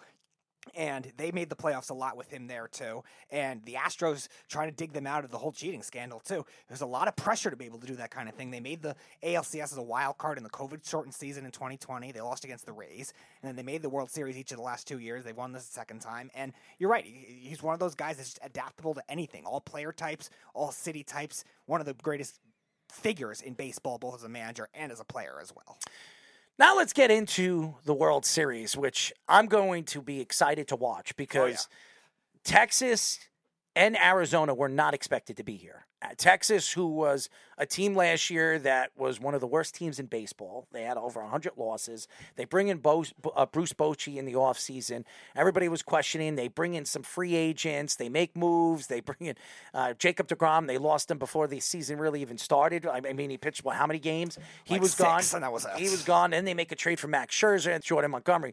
Uh, when when you talk about some of the guys that they brought in at the trade deadline and everything, there were a lot of questions to this team. And and and, and Garcia, what he did throughout the season, he being that he was 30 years old, he's been in the league for quite a few years, and and really break out this season with Bruce uh, Bruce Bochy and and everything like that. It was amazing to watch. And then Corey Seager having the season that he had, and Marcus Semien, who had a bad season last year, played better this year. This roster started to fall together in the second half of the season, got really really hot and then squeaked into the playoffs and just made a run. Really, it, it was amazing what they did, knocking off the the Tampa Bay Rays the way they did, and then beating the Baltimore Orioles. It was sensational, and then going against the. I think they had the hardest way to the World Series in a very long time. I've Oh, never yeah. seen. 100%. If if you look at the way. The, when you look at the the teams and the rosters they had to go through to get to the World Series, absolutely amazing. And it, that says a lot about Bruce Bochy. It really does, Speedy, because of who he is and what he has done. This guy has won everywhere he's gone. Everywhere he's gone, he's won. And that's what makes him one of the best managers we've ever seen and one of the winningest managers we've ever seen. If he wins a World Series, with this Texas Ranger team who's never won a World Series and has been there quite a few times and never got over the hump. If he does that, he could go down as one of the greatest managers to ever manage in baseball history. Yeah, the Giants beat them in 2010 with Bruce Bochy, and uh, that team was completely different than this Rangers team that's built a lot more with the offense too. And the Rangers, when it comes to their pattern, the way they build their team, they were making a lot of the same. They were doing a lot of the same trends they had that didn't work in previous years too. They brought in all- these free agent pitchers in the past too that did not work. They had these prospects come up right away, a lot earlier or later than expected, and a lot of them did not pan out. And they were top prospects. And these guys that weren't as much top prospect, probably besides Garcia at the time, he was, I think, rookie of the year runner up in 2020. But you're right, he came up at 26 years old and now 30 years old. I didn't realize he was actually designated for assignment in 2000, 2000, 2021, but nobody brought him in after that. And so he ended up coming back to the Rangers, too. So those stories are incredible. Then you look at somebody like Jonah Heim, an offensive catcher spark this year. Roldis Chapman. Yeah. Heim was a guy that was, I think, a 28 year old rookie two years ago who was only a good defensive guy. Now he's hitting Josh Jung. The way he hit this year He's was- fantastic. He's a great young player they have. I mean, this roster is good, and their farm system's even better. I Mm-hmm. mean, this is a loaded team. And Bruce Bochy, this isn't going to be the first time he goes here. I'm telling you this right now. If Bruce Bochy decides to stay here for five or six years, and he could, I mean, he's not 80 years old, Right. Like Dusty Baker. And I didn't think Bruce Bochy was coming back to baseball because I he left. either. He left the Giants, and and there were a lot of questions on why he left because they were still winning. They were still uh, a competitive team. Why did he part ways with them? Maybe he just didn't think that the roster was going to move any further than where it was. He retires and he steps down from baseball, and then all of a sudden, what two years, and he takes this Texas Ranger job. There was a lot of questions when he took this job. One, this team lost 100 games last year. Right. They weren't a good team. The Corey Seager and the, the Marcus Semien uh, signing, a lot of people questioned, uh, giving Corey Seager $300 hundred million dollars. in eight years for somebody that injury prone. And Marcus Semien, a guy that made 250, 260 million. You gave two players 500 million dollars and they, did, they didn't Seager had a decent season last year, but Marcus Semien's was t- horrible. Yeah. And then and then some of the rosters that they've eh, some of the team the, the players that they added in the offseason, the Jacob DeGroms, that falling apart. Then you bring in Max Scherzer, that falling apart. There was so many things that happened to this roster all season long, but but Bruce Bochy found a way to get this team over the hump. Right, and you look at some of the other pitchers they brought in in the past that were good with other teams, and it just did not work with the Rangers too. Bochy was able to find ways to make it fit fit with his way of philosophy that he came from San Francisco, where they had so many good pitchers for a while. Even when they lost Lincecum and Cain, they still were steady with great pitching for a while. With Bumgarner, they rebirthed Johnny Cueto for a while too, when he was kind of up and down. And the Giants, I think the reason they ended up falling out was just more of the big contracts and the fact that that core got old, but Bochy's system was still ended up being working to be competitive. Because, like you were saying, his last year in 2019, the Giants almost made the playoffs. They were in a wild card run with the Mets, the Diamondbacks. or a lot of teams that got hot in the second half. The Brewers ended up holding on, but he didn't lose anything with the pulse of the game, too. And like we were saying with Dusty Baker, he evolves with the types of teams. This Texas Rangers team is the most loaded offensive team he's played with, even more than when he was with the Giants. Now, the pitching wasn't as the same as the Giants, but he was able to adapt get those kind of things to work, and here they are in the World Series. And that's that's the great thing about baseball is you don't expect certain teams. Hockey and baseball, there's so many questions of what happens right. going through that obstacle. You with hockey, you got to go through seven game series yep. all the way to the Stanley Cup Finals, and you don't know what goalie gets hot. You don't know what player gets hot. Uh, look at the Florida Panthers. Did anybody think the Florida Panthers were going to the Stanley Cup Finals the way they did? Nobody did. But that's that was what that's what makes hockey so amazing to watch in the playoffs, and that's why they say hockey's the best to watch when it comes to the playoffs. The same right. thing with baseball. You don't expect stuff like this, but again, we've seen this before. There are so many good teams. For years, the Yankees had some of the best rosters, and they fall apart throughout the playoffs. They lose in the first round. They lose in the wild card game. They lose in the ALCS. They can't get over the hump. Why? Because they don't have specific things that teams look for when it comes to the playoffs. Good defense in the infield, good pitching, good uh, bullpen. You know, bullpen doesn't wear out throughout the regular season. That's something that we've seen, especially with the Texas Rangers. What we noticed, what I noticed about the Texas Rangers, Rangers in the second half, the moves that they made in the second half didn't fully work. But here's the thing: even though they didn't work, the players that they had on the roster, they filled in those spots and they played better. And that mm-hmm. has a lot to do with managing. And if, if, if you have a good manager and you have a manager that understands the game of baseball and understands how to, to pull the right plug and put, put the right pieces in the right places, it's like chess. If it, That's what makes Bruce Bochy so special. Right. You can micromanage in the postseason, too, from an analytic stat, a split that could work in your favor, too. You look at somebody like Josh Sborz, a relief pitcher that had a five ERA in the regular season, and he's been one of their best relief pitchers in the playoffs. Somebody like Dane Dunning, who's a hybrid starter reliever that Bruce Bochy, I think, besides Game Three against the Astros, he's used and he's used very well so far in this postseason. And like you're saying, the rebirth of these starting pitchers too. Jordan Montgomery, Nathan Eovaldi coming over. You had Jon Gray in the regular season that was a good asset for them too. A guy that was pretty bad in Colorado the last three years before that. And they make it work with that kind of philosophy whatever the analytics are, but also the combined of what the Giants used. A lot of the old school tactics with their pitching as well, and some of the tactics with their hitting too. The Rangers did not have to rely on the home run ball, and like Deven Marrero was saying, like teams that rely too much on the home run ball, it'll eventually steam out, like what happened with the Phillies. And the Rangers did not have to do that. They were still able to get doubles. They were still they stole a lot of bases, which is not their thing in Game Seven because they knew Cristian Javier couldn't hold guys on. How and, about how about Evan Longoria going going going back oh, to yeah. the World Series? Something that I, I I would I never would have thought in my wildest dreams that I would hear Evan Longoria go to a World Series again. And Yep. and with all the years that he went to the race, never get over the hump. Maybe he has a chance to actually win a World Series with an Arizona team where he's like what 37, 38 years old. He's on the Oh, tail yeah. end of his career. So that's an amazing st- statement. And, and and Evan Longoria has been one of the leaders of this team. Has really pushed this team and, and pushed it, you know, pushed it to that next level. And Tommy Pham, who came from the Mets, who played okay with the Mets and comes over here and gets hot in the second half of the season.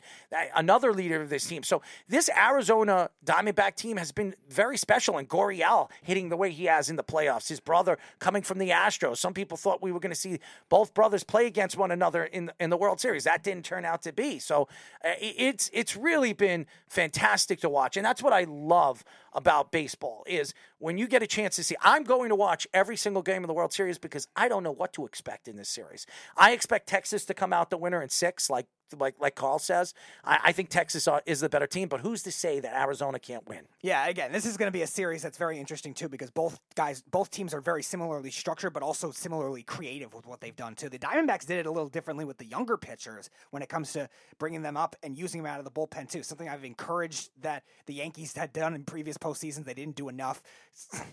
Something I've encouraged that the Astros have done in years past too that worked, and they did it with Brandon Pfaadt, who was a top 20 prospect in all of baseball. They used him out of the bullpen to start against the Dodgers, and then the last two games, he pitched as a starter. He pitched very well in Game Seven and in Game Three. And then Jordan Lawlar, t- uh, top 10 prospect in baseball, brought him up at the end of the year. Good stolen base guy to go along with the other young players that they have. But like you said, Evan Longoria, these other types of veterans stabilizing this team really helped them. And Longoria, he knows how, how that worked with the Rays. He was a rookie in 2008 when they went to the World Series as a wild. Card. This is ridiculous. Watching this game, uh, the, the the Knicks were up by seven points, and they're flopping around. You see the Boston Celtics flopping around right now, and they're going to come back and they're going to win the game. And the referees are just giving the game away to the Boston Celtics.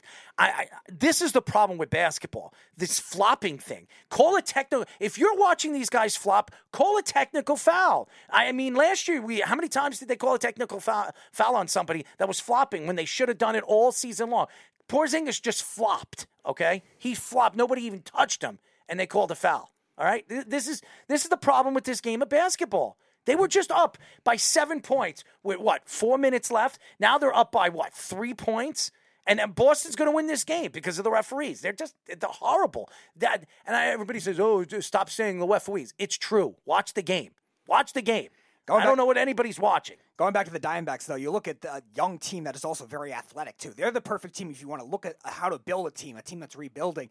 That's the mold you want to build it on, especially these newer rules too. And I'm curious to see how aggressive they'll be on the base paths too against these older Rangers pitchers too. Nathan Eovaldi, Max Scherzer, and uh, and Jon Gray if he ends up pitching, and then Jordan Montgomery. These are all older pitchers. I think Montgomery's the youngest one, and I think he's 30. And are they going to be able to hold on the base runners with this team speed that the Diamondbacks have too? Now the Rangers don't steal a lot, but that you saw at the end of the series against the Astros, they did it when they had to. too. Porzingis flops again. He flops again. Thank God they didn't call a foul on that again. All he does is flops. I, I it's it's horrible. I, I I know we're talking about baseball, but watching this game, I'm watching the last two minutes of this game. It's despicable what the referees are sitting here and letting go on in this game. It's just it's absolutely despicable. But and, uh, uh, and, and the back end of the, the bullpen for the Diamondbacks too has an upgrade over the Rangers, but the depth of the Diamondbacks was something that I wasn't sure if they would be able to hold in the playoffs. They've done that so far, so it'll be interesting to see, like you're saying, the chess game that Bruce Bochy and Torey Lovullo will both play. And I think Torey Lovullo has done a lot of the same concepts that Bochy has done too over the years too, with a lot of these pitchers coming out of the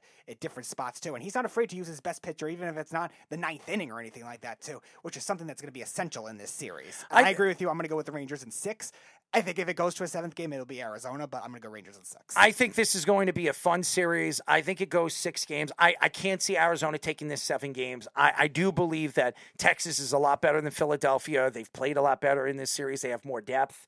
I, I don't. I, I hope that Texas don't try to put Max Scherzer on the mound twice in this series. If you're going to put him on, you put him on once and, and hope that he can pitch two or three innings. If he can if he could pitch for two or three innings, then and you can get enough out of him for two or three innings, good. I, Texas made a big mistake bringing Max Scherzer. I, I've said it already. I told Met fans it was a big mistake bringing him in, and I know now all of a sudden Met fans are throwing him, and they're all happy that Max Scherzer is failing. But if Max Scherzer somehow wins a World Series with this Texas Ranger team, and he has nothing to do with it, uh, uh, to me it just makes me laugh about all the Met fans that said that they're and they're praying that this guy fails. Well, the, the Mets are not going to. The, the Mets fans are not going to be happy anyway because I'll- it's either going to be Max Scherzer or Paul Sewald that wins a World Series. Paul Sewald was a pretty bad Met as well, and now he's one of the best relief pitchers in baseball. Then you got Paul Sewald, you got Tommy Pham, and you also got Miguel Castro in that uh, Arizona bullpen as well. Versus Max Scherzer and Jacob deGrom, and off the bench, Travis Jankowski, who was Yes. briefly about as well. And then again, I want to see Jordan Montgomery, who's been one of the hottest pitchers in baseball. He really is. And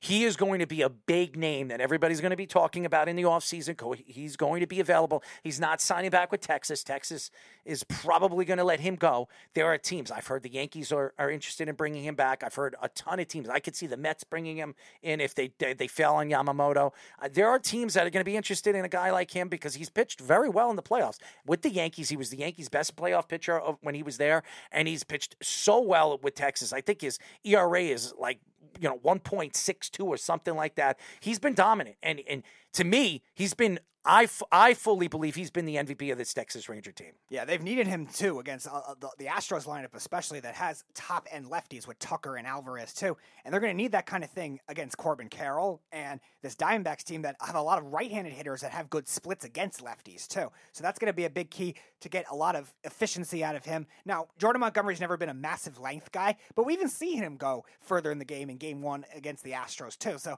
it's definitely something that Bochy can utilize if that's the same case. Same kind of thing with Eovaldi too. Eovaldi's been good for length in the past too, but he's also been good out of the bullpen sometimes as a three inning type guy if they need him later in the series too. So I'm curious. He'll obviously pitch two starts, but I'm curious if it goes to a game seven if they'll end up doing that. And that's the creativity that Bochy utilized very well with the Giants, especially in 2014 against the Royals, where they didn't have the same level of pitching staff like Lincecum and Cain. Yeah, I'm, I'm watching this, and uh, did the Knicks get the foul? I, I don't even know because I can't hear it, but uh, they better. I, I, I mean, the whole game has been a flop nation. It really has been. And and I'm not going to say that the Knicks don't flop. They have Julius Randle. He's a flopping machine. But uh, to Yeah. watch to watch this game and watch how many people are flopping around and, and how the referees don't see it. How do they not see it? It- it- it's to me, it's absolute appalling. But I, this is going to be a good se- series. I think it's going to be wide open, and and I expect a lot of home runs in this series. As much as we've seen good pitching, I could see a lot of home runs. I think Garcia has been the hottest hitter in the Tex on the Texas Rangers roster. I was speaking to Josh about it, and, and Josh was like, "Oh, he's he's overrated. He's this, he's that." And I said, "Watch, he'll he'll be the big factor in game number seven. He was. He was the big factor. Hit the two home two home runs. I mean, I think he's the first player in history to do what he did in a game number seven. Yeah, so, they fired him up by, hit by the pitch, and he struck out three times after that. But then uh, he went on a home run tear. So maybe they shouldn't have triggered um, Mr. Bryan Abreu on the Astros, hitting him in a pitch in the eighth inning too, cause caused that caused that brawl. Yes, Carl, the Cubs could get credit to the Diamondbacks making the World Series for collapsing. when you look at what is going on in basketball right now, I I've been watching some of the games uh, during the show, and, and and to me, the the two things that have stuck out to me so far in the last two uh, the two, last two days of basketball, the first two two days of ba- the basketball season is flopping.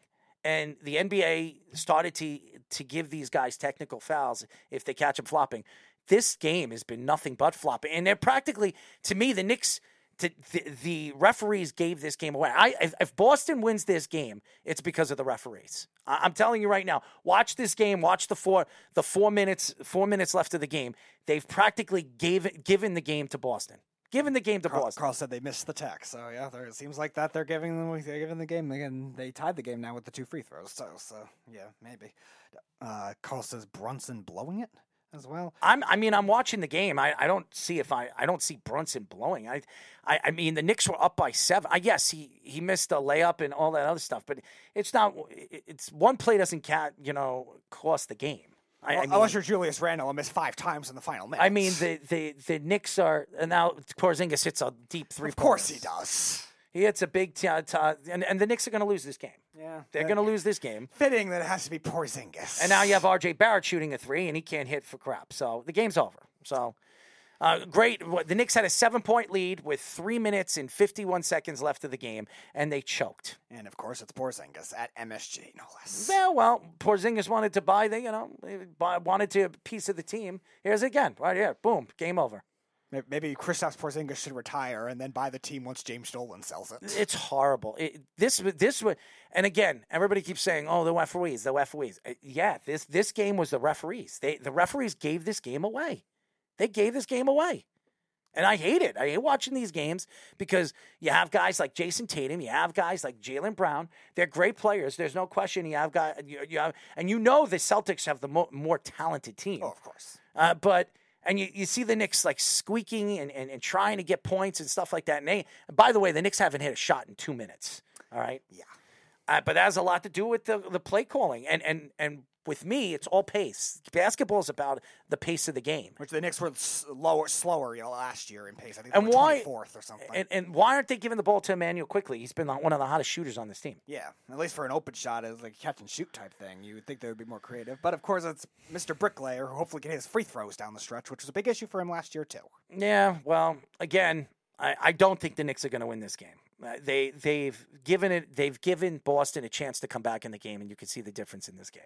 Carl says Randle will make one of two at the line. Well, he made the first one, so if he misses the second one, you'll be right. He Carl. might be right. Hopefully that. Porzingis of score uh, of course scores 28 points. Yep, he was Carl, right. You called it, Carl.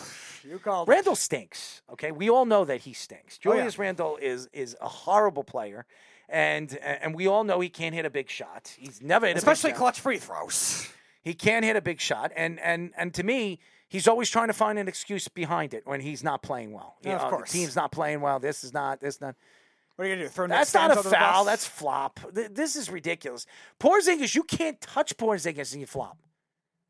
He, you can't touch him and he flops. Watch it.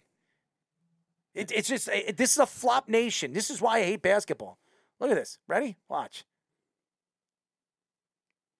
He flops. Mm-hmm. How is that not flopping? drama, drama, drama. How is that not flopping? I don't understand it. And I hope I hope all the Knicks fans are booing him right now. It's absolute flop nation for this team. Speaking of booing, I wonder if Julius Randle will try to trigger the Knicks fans to boo him, like Evan Neal triggered the Giants fans to boo him more too. It's just it's ridiculous. I, I can't stand watching basketball in the regular season. I really can't. Carl also says Tatum travel before that. It's too. ridiculous. It- it's ridiculous. Mm. Which They're is always a fishy one, They're getting all the calls in this game. The Knicks are home, and Boston are getting all the calls. That's how Carl. That's always been a fishy one too. I think NBA players get away with traveling a lot more than people think. So there's a lot. I don't know why Jalen Brunson's holding the ball this long, and uh, this is the problem. There we go. It- quickly, and he yeah, missed. it. Offensive board. Hartenstein puts it back, seventeen point five. Uh, we'll They're gonna have to foul. Yeah, they're gonna have to hope that Tatum misses a free throw. Nope, it's not gonna be Tatum. Maybe not. Foul him. What are you doing? Yep, and they wasted three seconds. Foul him. What? I don't. I, I. I don't understand. They. The Knicks lost this game because of just absolute flopping. So, for all the fans out there that are watching the game, shame on you watching this crappy game. How do you how do you lose a game when you had seven point lead with three minutes and fifty one seconds left of the game? Welcome to the Kristaps Porzingis School of Flopping.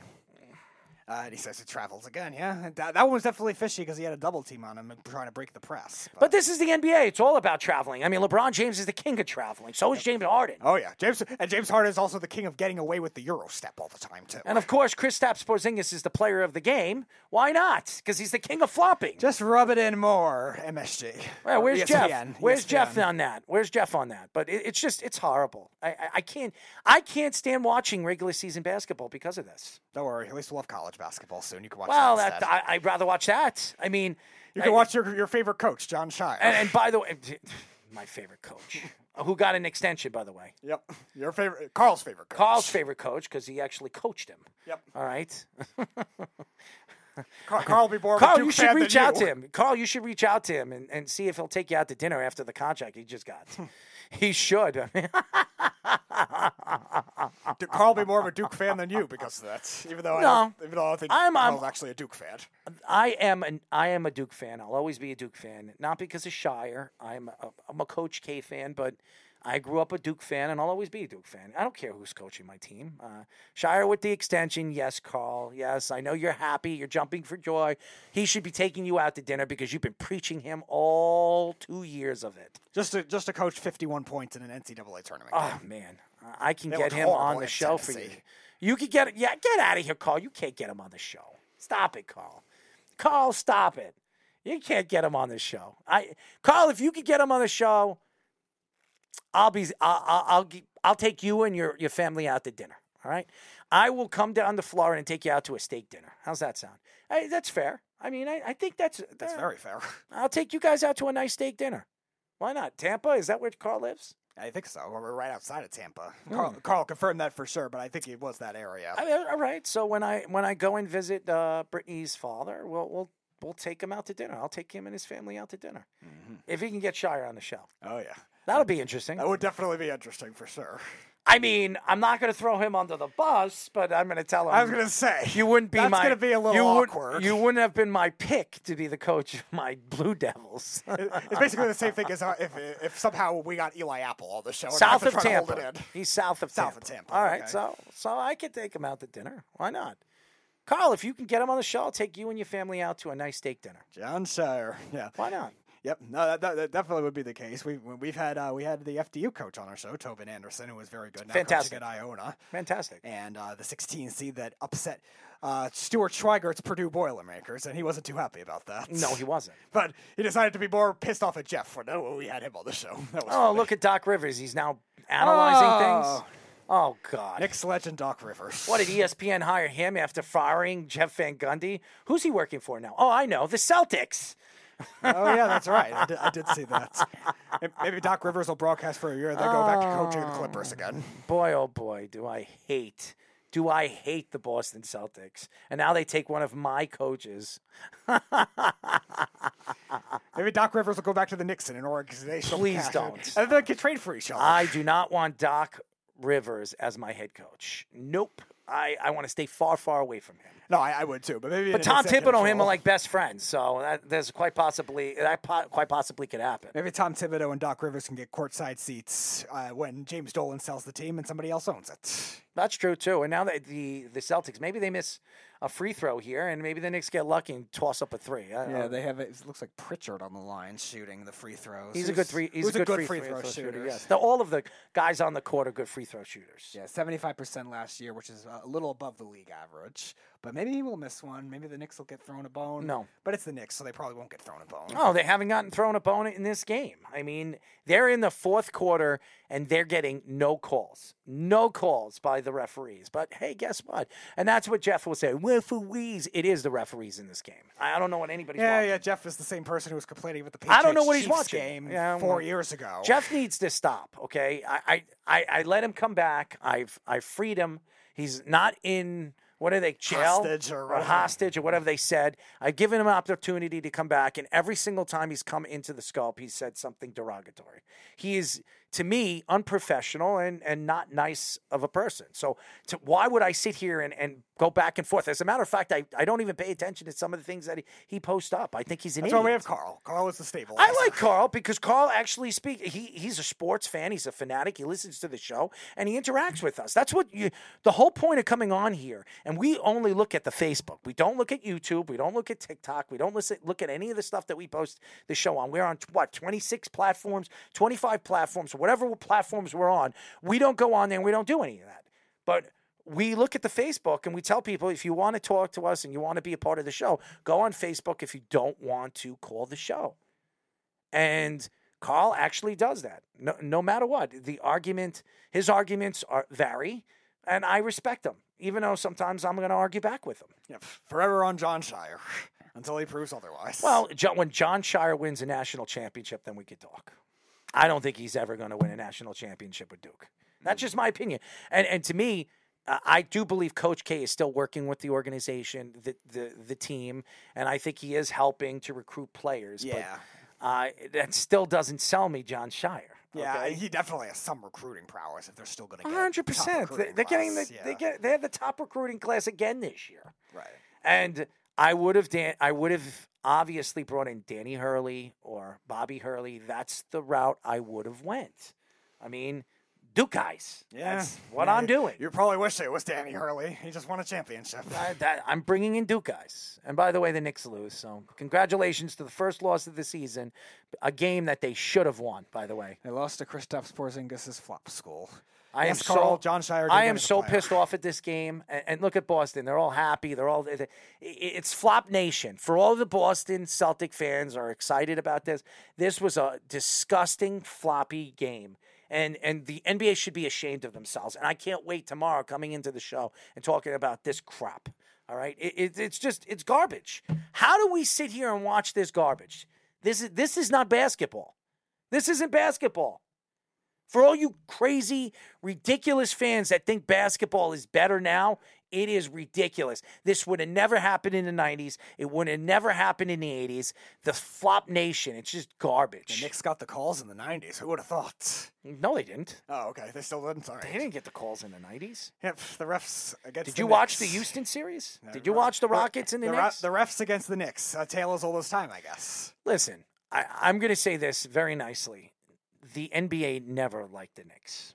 Never, ever, liked the Knicks. And and by the way, Snug, if you don't think that was Flop Nation, then you I don't know what you were watching because that was an absolute garbage game, and and they should have never won that game. But again.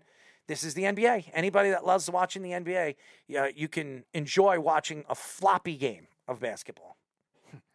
Carl says, "What makes Danny Hurley a Duke guy?" And Snug, you could say the referees all you want. Watch the game. It, it has nothing to do with the referees. It, it, it, has nothing to do with me saying the referees. It has everything to do with what what happened in the game.